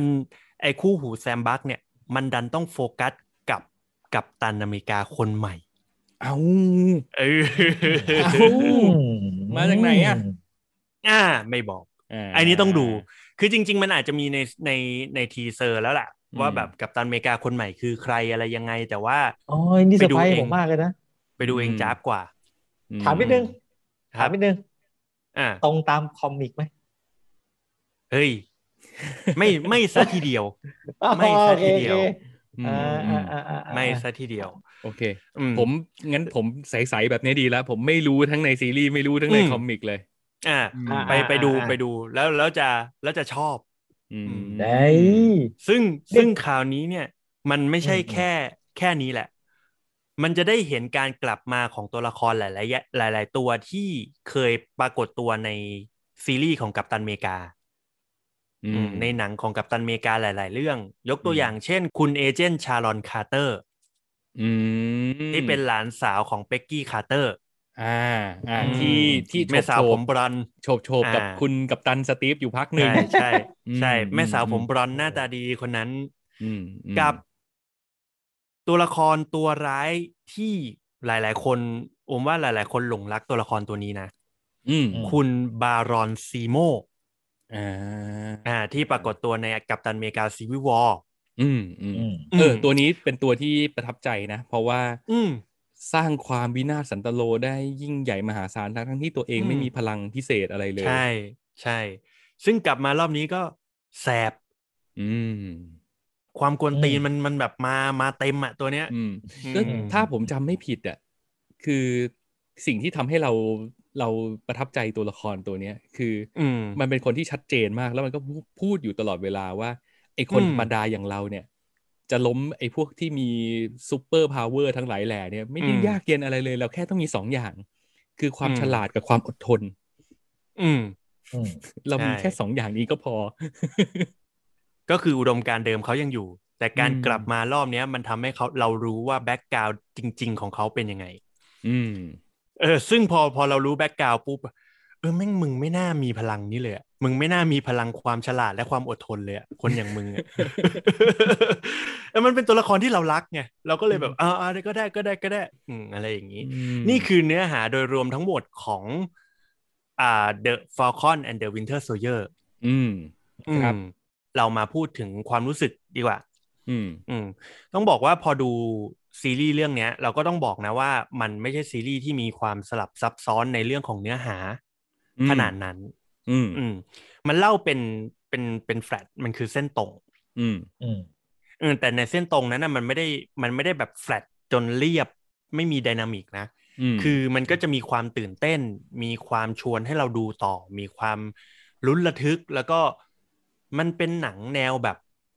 แนวดูโอของอเมริกา ที่แบบเป็น buddy กันมีการจิกกัดกันตลอดเวลาอะไรอย่างเงี้ยอืมแนว buddy cop อ่าตำรวจคู่หูแนว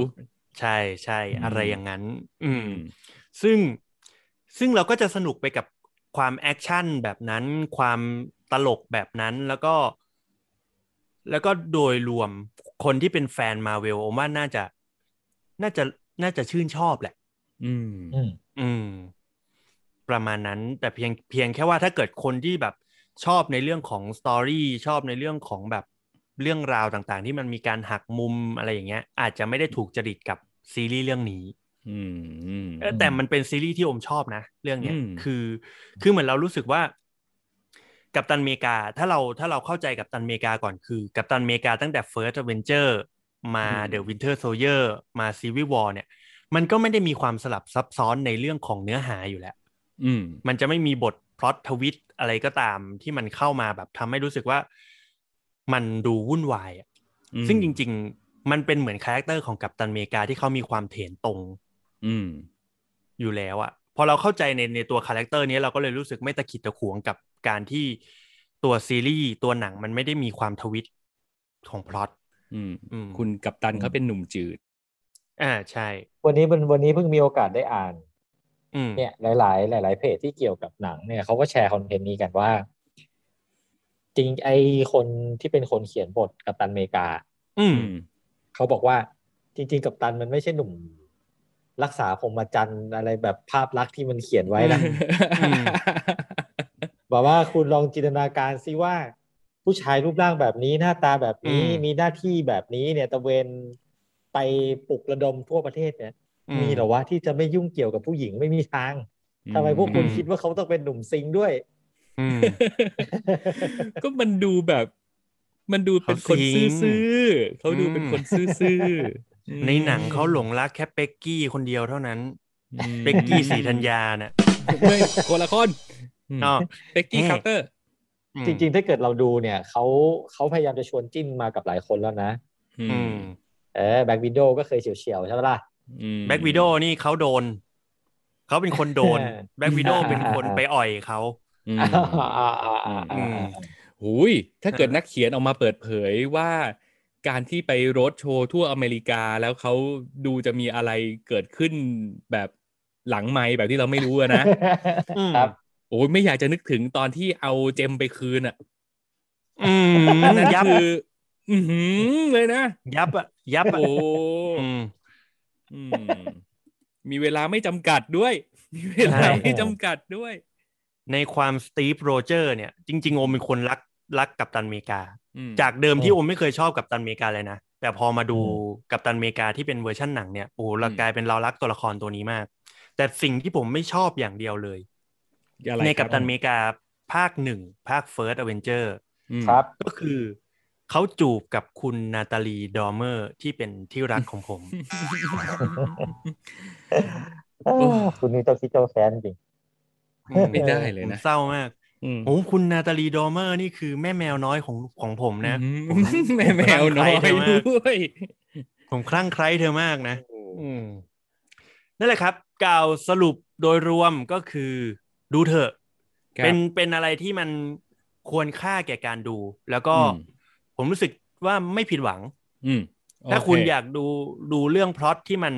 น่าสนใจก็ไปดูวันด้าวิชั่นอืมอยากดูความบันเทิงที่มันมีความหลากหลาย ก็ดูโลกิอืมอืมถ้าอยากอืมดูความสนุกสนานความแบบ เอามันเลยเส้นอย่างตเงี้ยรงอะเอออมเส้นตรงอะ ก็เนี่ย The Falcon and the Winter Soldier ก็จบแบบเออยิ้มยิ้มๆกันไปอืมโอเคเอออ่อะหนึ่งคำถามครับวันด้าวิชั่นขยายจักรวาล โลกิอืมขยายจักรวาลอืม แล้วแซมบักล่ะ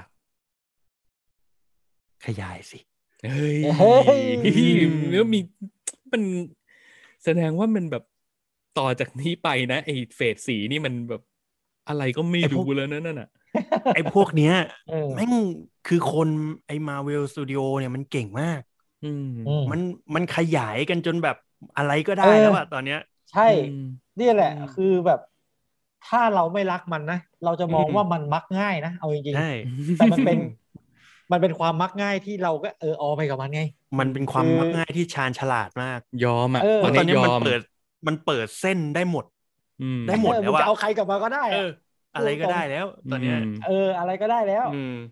แต่ว่าอืมแต่ว่าใน The Falcon and the Winter Soldier เนี่ยมันไม่ได้แบบขยายออกไปในรูปแบบของการดึงใครกลับมาไงอืมันเป็นการปูไปสู่ตัวละครใหม่ มันเป็นการปูไปสู่สตอรี่ใหม่คือผมจะบอกว่า ไอ้ Falcon and Winter Soldier เนี่ยเป็นเออหนึ่งในหนึ่งในสามซีรีส์ของ Marvel ที่อยู่ใน Disney Plus ที่ผมยังไม่ได้ดู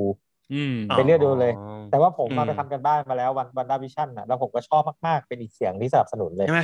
อืมดีใช่มากกล้ามาก แค่คุณผ่านสามตอนแรกไปได้คุณก็จะเพลิดเพลินแล้ว โอ้โหสามตอนแรกมันเป็นสามตอนวัดใจวัดแฟนกันใช่แท้เลยนะ วัดใจเลยคือคือถอดถอดใจเอาดื้อๆได้เลยอะเป็นตอนคัดคน ใช่ ผมกล้าบอกได้เลยว่าสามตอนแรกเนี่ยอืมคุณดูไปเถอะ มันไม่มีอะไรเกี่ยวข้องเลยจริงอืมแต่ตลกมากนะสามตอนแรกใช่ตลกตลกครับๆแต่ถ้าสมมุติว่าคุณมาดู คุณผ่านไปได้นะ คุณจะนึกถึงสามตอนแรกอืมอ่าว่ามันอาจจะดูเป็นทำไมมันถึงสามเล่าเรื่องตอนแบบนั้นที่ที่ไม่มีความหมายนะอืมแต่ถ้าเกิดคุณผ่านไม่ได้ปุ๊บสามตอนแรกคุณจะนึกถึงทันทีเลย อืมอ่าใช่ใช่ เป็นซิทคอมแบบซิทคอมยุคไล่อมาเมริตั้งกันแต่ดียุคมอะหกศูนย์มาแปดศูนย์มาเก้าศูนอืย์มอะไรอย่างเงี้ยอืมอือืมอืมเชียร์เชียร์จริง ๆ เชียร์ทุกเรื่องของของมาเวลซีรีส์โออะเคเดี๋ยวผมจะไปโดนคุณป้ายา เดี๋ยวผมจะลงไปดูเชียร์เชียร์ Falcon เชียร์อืมลองโอดูเคครับ ผมก็อืมยังไม่ได้สมัครอยู่ดีอ่านี่คือช่วงเวลาของการกดดันคนไม่มีเมมเบอร์อืม Disney Plus Hotstar นะเอาอีกแล้วเอาอีกแล้วเอาอีกแล้ว อืมรู้สึกเบียดมีปมละ ถ้างั้นเดี๋ยวผมลบปมตัวเองจากการที่ไม่มี Disney Plus เนี่ย มาว่ากันที่เรื่องของหนังอันดับหนึ่ง Netflix ตอนนี้ดีกว่า อะอืมมาจะอะ นั่นก็คือเรื่อง Archin of the North นะครับ ซึ่งเราได้คุยกันหลังไมค์แล้วว่าเรื่องอาชินเนี่ย อีชินก็ดูมาด้วยอืม เพราะฉะนั้นเดี๋ยวให้คุณช่วยด้วย เพราะผมก็จะครับเล่าอะไรไปเรื่อยๆ ถ้าเกิดมีอะไรแทรกก็เติมได้นะครับ ได้คครับรับ โอเค Archin of the North เป็นภาคที่สามของซีรีส์เรื่อง Kingdom ซึ่ง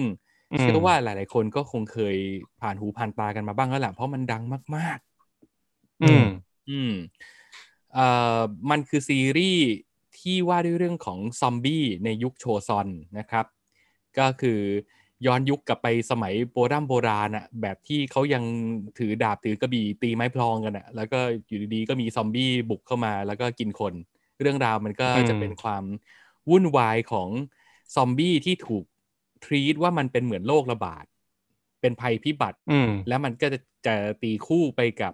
ความขัดแย้งทางการเมือง เพราะว่าครับในในเมืองนั้นเนี่ยมันก็จะมีเรื่องของการแย่งชิงอำนาจบริหารด้วย โดยที่ครับพระเอกในใน part ของซีรีส์เนี่ยก็จะเป็น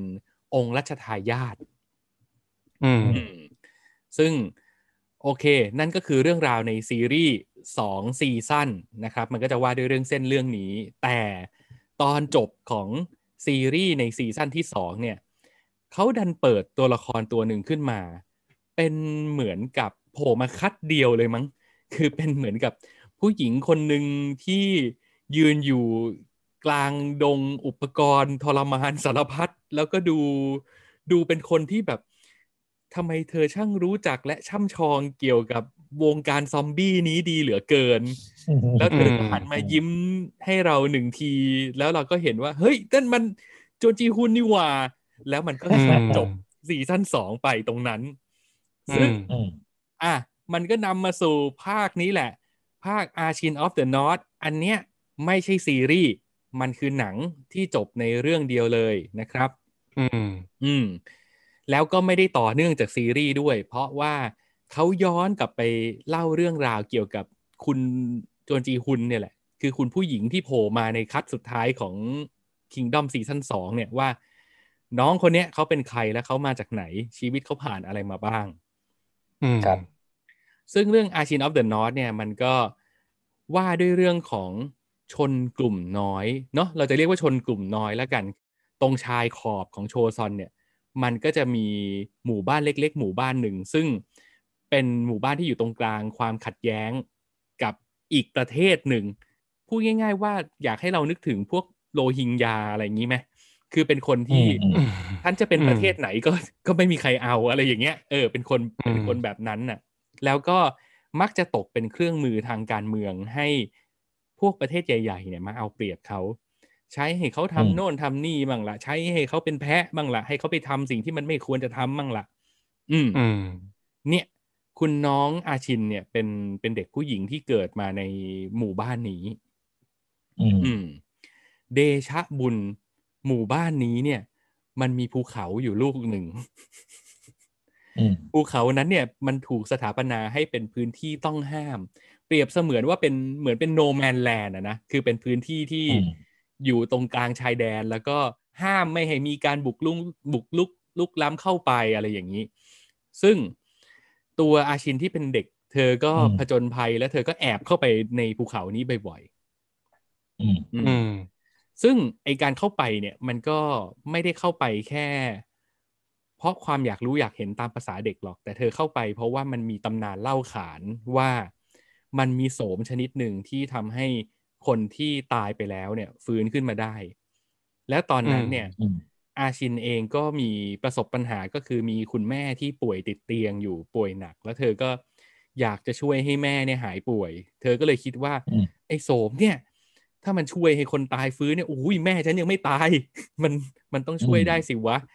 เธอก็เลยอืมเข้าเข้าไปในป่าในภูเขานั้นเพื่อไปตามหาโสม ครับ อืม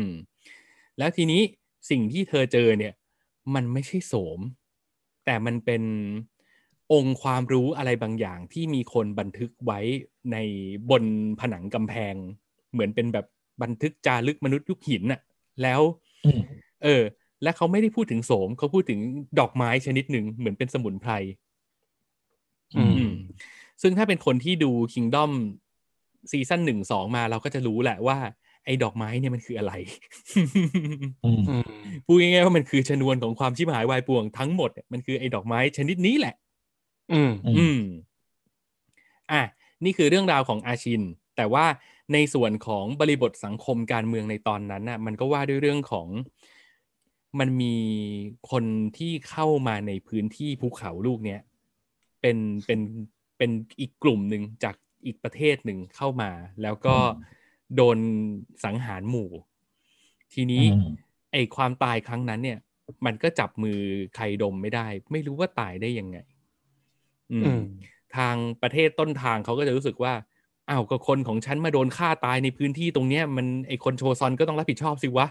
ไอคนโชซอนอืมก็บอกก็บอกว่าไม่รู้เรื่องเว้ยก็บอกว่าตรงนี้มันโนแมนแลนด์ไม่ให้ใครเข้ามาแล้วเข้ามาทำไมเราเนี่ยเห็นไหมมันโดนเสือกัดตายมั้งไอสองประเทศอืมก็ฮึมฮึมกันไปฮึมฮึมกันมา แล้วสุดท้ายก็คือ มันมีความจริงอะไรบางอย่างเกี่ยวกับการตายของคนกลุ่มเนี้ยซึ่ง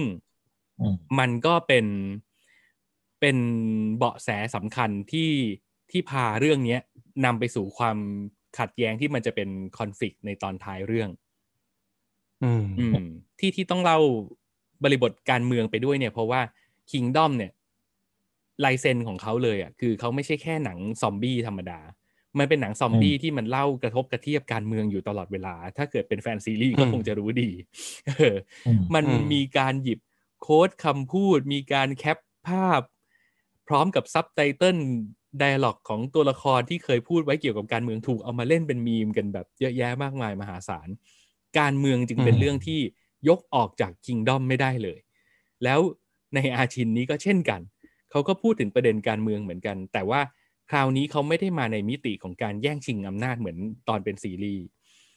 อันนี้เขาพูดถึงประเด็นการเมืองในเชิงว่าเขาให้น้ำหนักกับชีวิตความเป็นอยู่ของคนชายขอบ คนที่เป็นชนกลุ่มน้อย คนที่ไม่ได้รับการยอมรับไม่ได้มีสถานะของความเป็นชนชาติ แล้วก็ไม่มี privilege ใด ๆอะอืมมันอืมการอยู่อย่างจำกัดจำเขี่ยการเป็น มันยิ่งกว่าชนชั้นล่างอีกอะมันมันมันคือแบบอืมมันนี่คือถ้าเป็นอินเดียก็ต้องเรียกว่าเป็นจันทานแต่คืออมอืมอืมมันไม่มีใครเอาเลยแล้ว และไอ้คนกลุ่มนี้แต่มันก็ยังเป็นคนไง มันก็มีชีวิตจิตใจอะ อืม แล้วเขาจะอยู่กับสภาพชีวิตของเขาอย่างนี้ไปได้ยังไง อืม แล้วไอ้ความขัดแย้งตรงนั้นเนี่ยแหละ ที่มันทำให้วันหนึ่งมันก็เกิดการประทุขึ้นมาของการต่อสู้ในพื้นที่ชายแดนตรงนั้น แล้วอืมสิ่งที่ตามมาก็คือความสูญเสีย อืม อย่างที่เราบอกไปว่า อาชินเป็นเด็กที่เติบโตมาจากหมู่บ้านตรงเนี้ย คือพอมันเกิดการต่อสู้ยิ่งใหญ่ขึ้นมา พูดง่าย ๆ ว่าก็ฆ่าล้างหมู่บ้านอะ เพราะฉะนั้นอืมน้องอาชินที่ไม่เหลืออะไรเลย พ่อก็ตาย แม่ก็ตายอืมคนที่รู้จักญาติสนิทมิตรสหายพี่น้องไปหมดทำยังไงล่ะคราวนี้ สิ่งที่เด็กผู้หญิงคนหนึ่งคิดได้ในตอนนั้นก็คือจำคำของพ่อได้ คือพ่อเคยสอนไว้ว่า ชาวโชซอนเนี่ยเขามีประวัติศาสตร์ยาวนาน และเขาเอ็นดูพวกเราเขาสนับสนุนพวกเราเขาอะใช้เขาใช้พวกเราเป็นเป็นเครื่องมือก็จริง แต่วันหนึ่งเนี่ยเขาก็จะให้เกียรติพวกเราเสมือนเป็น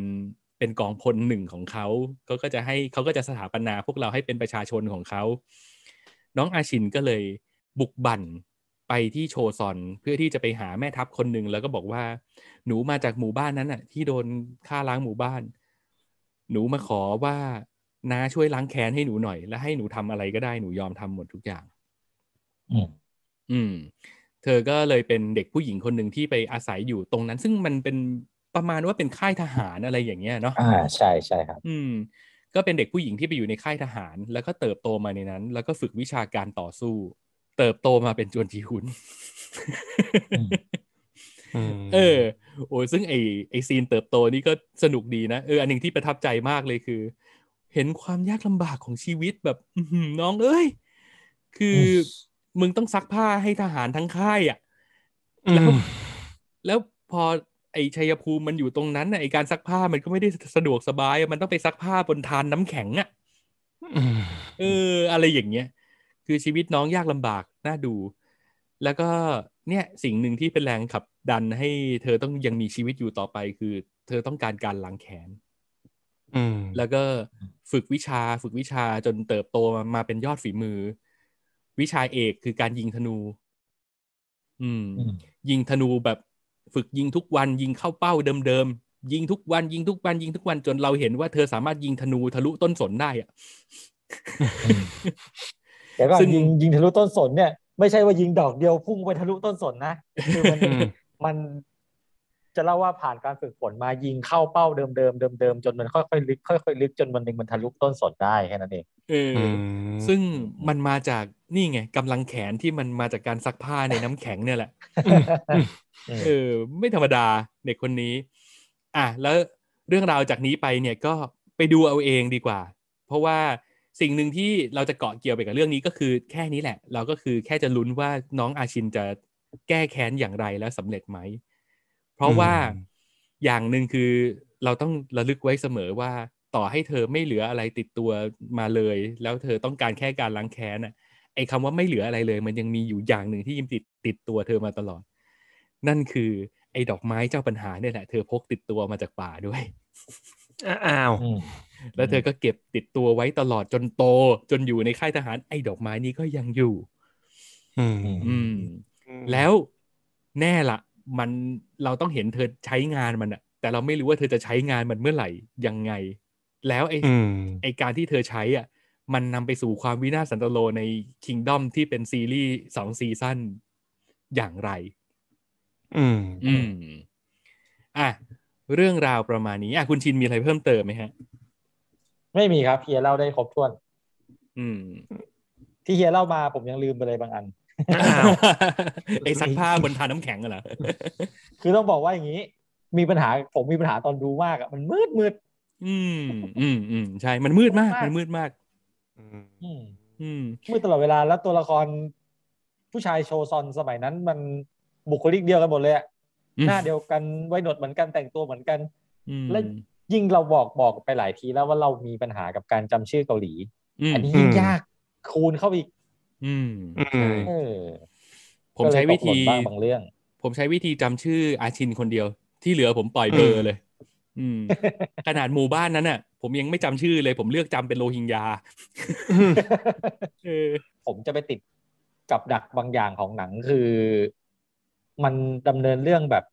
เอื่อยเฉอยมากอืมๆคือถึงอืมถึงแม้ว่าถึงแม้ว่าไอเส้นชีวิตของน้องอาชินเนี่ย มันไม่ยากเลยที่จะทำให้คนดูเนี่ย เอาใจช่วยและตกเหมือน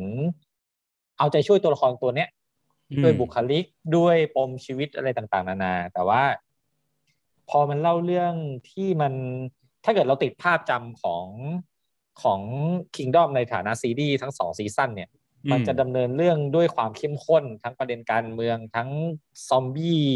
อารวาสอะไรพวกเนี้ยอืมแต่ว่าพอมันมาเป็นอาชินเนี่ย มันจะไปเน้นหนักเรื่องเส้นชีวิตซะมากกว่า อืมอืมนี่อาชินหรือโอชินเออเศร้าพอๆกับโอชินเลยอะเออือมหาบน้ำข้ามเออแต่เขาว่าอืมนั่นแหละ ก็มันเลยทำให้บางทีอะ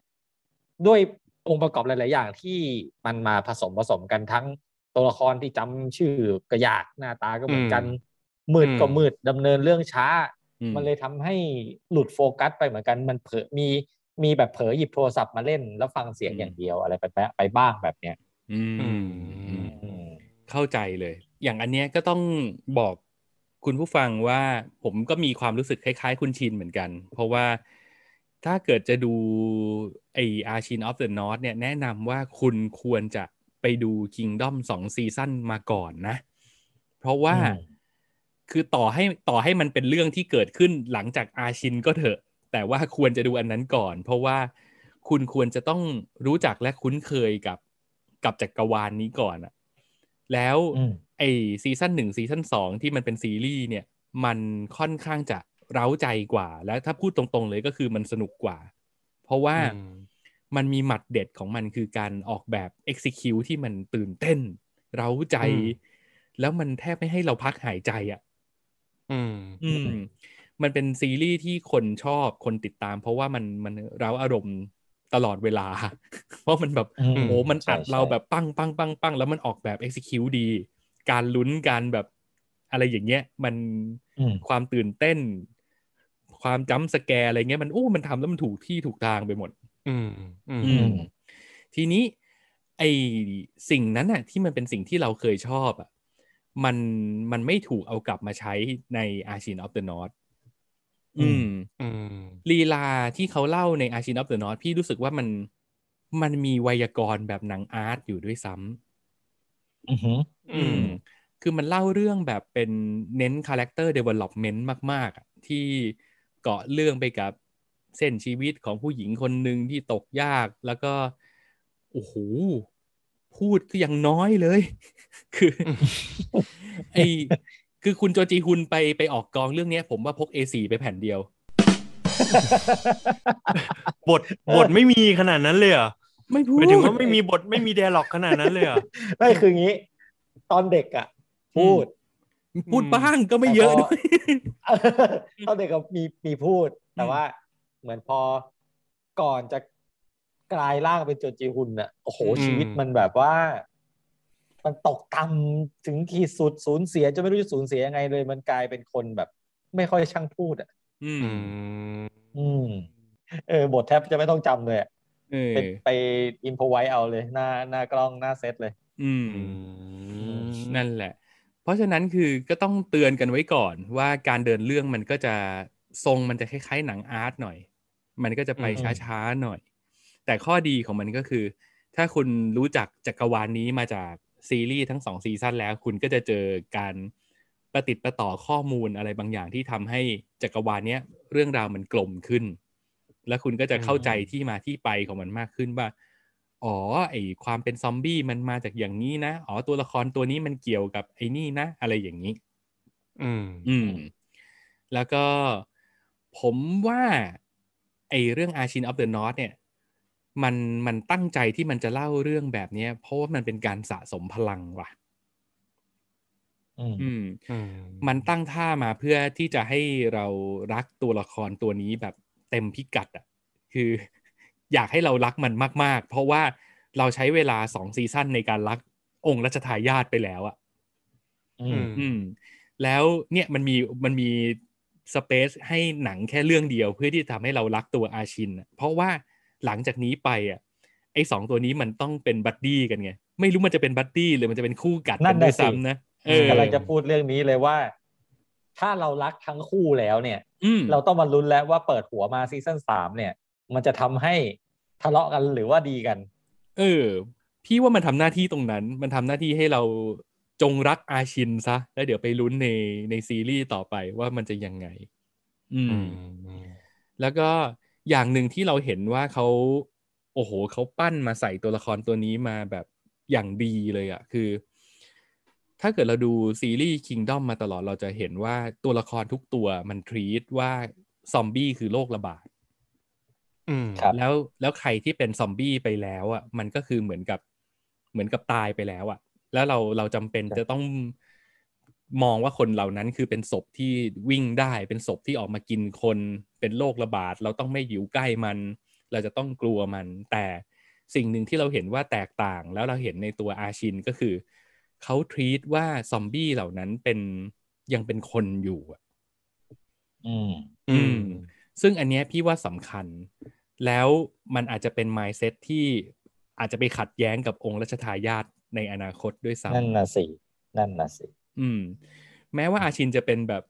จะเป็นนักล่าซอมบี้นะ แม้ว่าจะเป็นคนที่แบบอยู่ใกล้ชิดกับซอมบี้ดูเหมือนจะทำอะไรมาแล้วมากมาย แต่เราเชื่อว่าความคิดเนี้ยยังอยู่ในตัวเธอ เพราะว่าอืมอาชิน เอ๊ะถ้าพูดตรงนี้จะสปอยไหม ไม่เป็นไรแต่ดูก็ดูไปก็น่าจะรู้นะมันน่าจะเห็นผ่านการแสดงอยู่แล้วแหละว่า จริง ๆ อาชินเองก็เหมือนเป็นคนที่ได้รับการกระทบกระเทือนทางจิตใจมาอย่างหนักแล้ว ตัวเธอเองอะ ก็ดูมีความไม่ปกติบางอย่างในจิตใจเหมือนกัน อืม อืม อีกนิดนึงเป็นอีสมทรงแล้วอะโอ้เราจะทายาทไปไอ้ฟักเหรอะเออไอ้ เออพี่รู้สึกอาชินมันมันเบิร์นนั้นนะมันอีกนิดนึงมันจะเป็นอีสมทรงแล้วนะมันจะวิ่งแก้ผ้าแล้วนะเออออืมไอ้คือจะบอกว่าเรื่องที่เฮียพูดมามีประเด็นน่าคิดมาก เพราะว่าจากถ้าเกิดอย่างเรารู้จักจักรวาลคิงดอมมาอย่างที่เฮียบอกอะอืมเราจะเราจะรู้จัก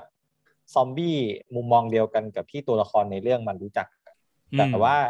พอการปรากฏตัวของอาชินอะอาชินมันเหมือนมันมีมุมมองกับซอมบี้อีกรูปแบบหนึ่งมันรู้สึกเหมือนมันเป็นผู้ควบคุมอะ มันรู้สึกอืมเหมือนมันเป็นผู้ที่เข้าใจอะมันมันมี mindset แบบนั้นนะว่ากูเข้าใจมันไอ้พวกเนี้ยอืมกูเข้าใจมันธรรมชาติของมันคืออะไร กูเข้าใจมันเนี่ยอืมแล้วแล้วพอ mindset ที่มันต่างขั้วกันอย่างเงี้ยมาจ๊ะกันเนี่ยในซีซั่นอืมสามเนี่ยมันก็น่าจะเข้มข้นดีเหมือนกันแล้วมันก็น่าจะเป็นท่ายากของผู้กำกับอะว่าเขาจะตัดสินใจแบบไหน อืมอืมอืมใช่ครับ แล้วยิ่งผนวกไปกับ ท่ามาตรฐานที่คิงดอมทำมาตลอดคือ มันเป็นหนังซอมบี้ที่จริง ๆ แล้วมันอยากจะเล่าเรื่องการเมืองอะ่ะอืมอืมเออ แล้วมันเล่าด้วยตัวละครที่มีอุดมคติแบบแตกต่างกันสองขั้วพี่ว่ามันน่าจะอืมมันน่าจะไปกระทบการเมืองในในแง่ของอะไรหลาย ๆ อย่าง เออเออเอออืเอมอน่าติดตามน่าติดตาม อืม โอเค แนะนำแนะนำแต่ว่าไปดูซีรีส์ก่อน อืมอืมครับ สนใจก็ตามดูกันได้ทาง Netflix ครับคครัรับบผมครับผม เฮ้ยโหทำเวลาดี หมดแล้วใช่ไหมวันนี้ หมดแล้หมดแล้วหมดแล้ววครับผม อ่า และนี่ก็คือทั้งหมดที่เราโดนกันมาในรอบสัปดาห์นี้นะครับ ขอบคุณที่ติดตามฟังกันมาถึงตรงนี้ ถ้าเกิดมีอะไรอยากจะติติงตักเตือน อยากจะบอกอะไรเรา หรืออยากจะแนะนำให้เราไปโดนอะไรมาบ้างเนี่ย ก็ เชิญได้ที่เพจ Facebook ของ Minority นะครับ หรือว่าทางอืมบล็อกดิแล้วก็ใต้คลิปในช่อง YouTube Wonder Drama ตอนที่เราอัพคลิปย้อนหลังได้เลยนะครับครับครับ โอเค และก่อนจากกันไปวันนี้เข้าสู่ช่วงรู้ไว้ไม่โอ้ครับ มาโอ้โอ้น้อยออกเอออ้าวเฮ้ย คุณโอแม่งดีเลยว่ะเออเอาอีกแล้วเอาอีกแล้วว่าผมอีกแล้ว มาและเข้าสู่ช่วงรู้ไว้ไม่โอ้โดยผมเองครับสืบเนื่องจากคราวที่แล้วนะ ที่เราเคยคุยคือไม่ได้เตรียมมาของวันนี้ แต่ว่ามีเตรียมมาของครับคราวที่แล้วแล้วไม่โดน นั่นก็คือครับที่พูดกันเรื่องดาบพิฆาตอสูรนะครับอืมครับ ผมเนี่ยมีเกร็ดความรู้เกี่ยวกับอสูรมาเล่าให้คุณฟัง ครับเฮ้ยเราพูดกันถึงคำว่าอสูรกันอย่างคุ้นปากอะนะได้ยินมาจนคุ้นหู แต่เรารู้ไหมครับว่าจริง ๆ แล้วเนี่ย อสูรเนี่ยเขาเคยเป็นเทพมาก่อนนะครับ ในในความเชื่อของอะไรครับของญี่ปุ่นเหรอเฮียในความเชื่อของหลาย ๆ ที่เลยแหละ เพราะว่าอืแม้กระทั่ง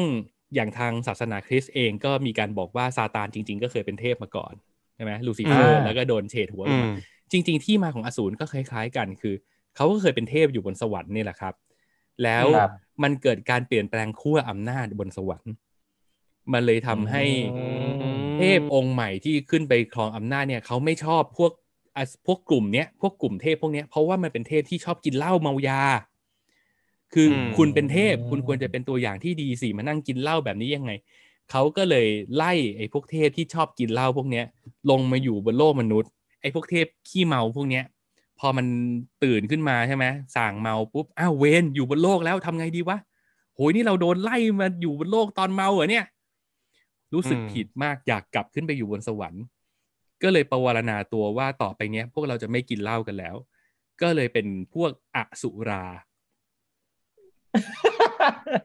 อ่าอ่าอ่าอ่าเออ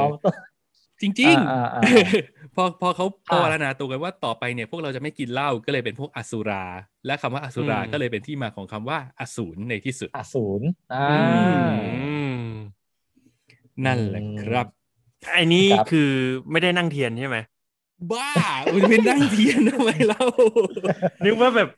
เอ่อโอ้คีเอทอะไรวะคำว่าอสุรามาอีกแล้ว เวลาเล่าอะไรที่มันเป็นความรู้จริง ๆ จัง ๆ เนี่ยนะ มัน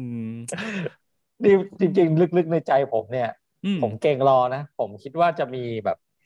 พล็อตทวิตอะไรอ๋อนึกให้ว่ามุกแบบเหรอ โอ้โหทรงผมเล่านี่มันดูเป็นมุกกับว่า จริงจังจริงจังนี่เรื่องจริง อ่า เอ้ยก็คือใช้คำว่าเรื่องจริงก็ไม่ถูกสุราต้องเรียกว่ามันเป็น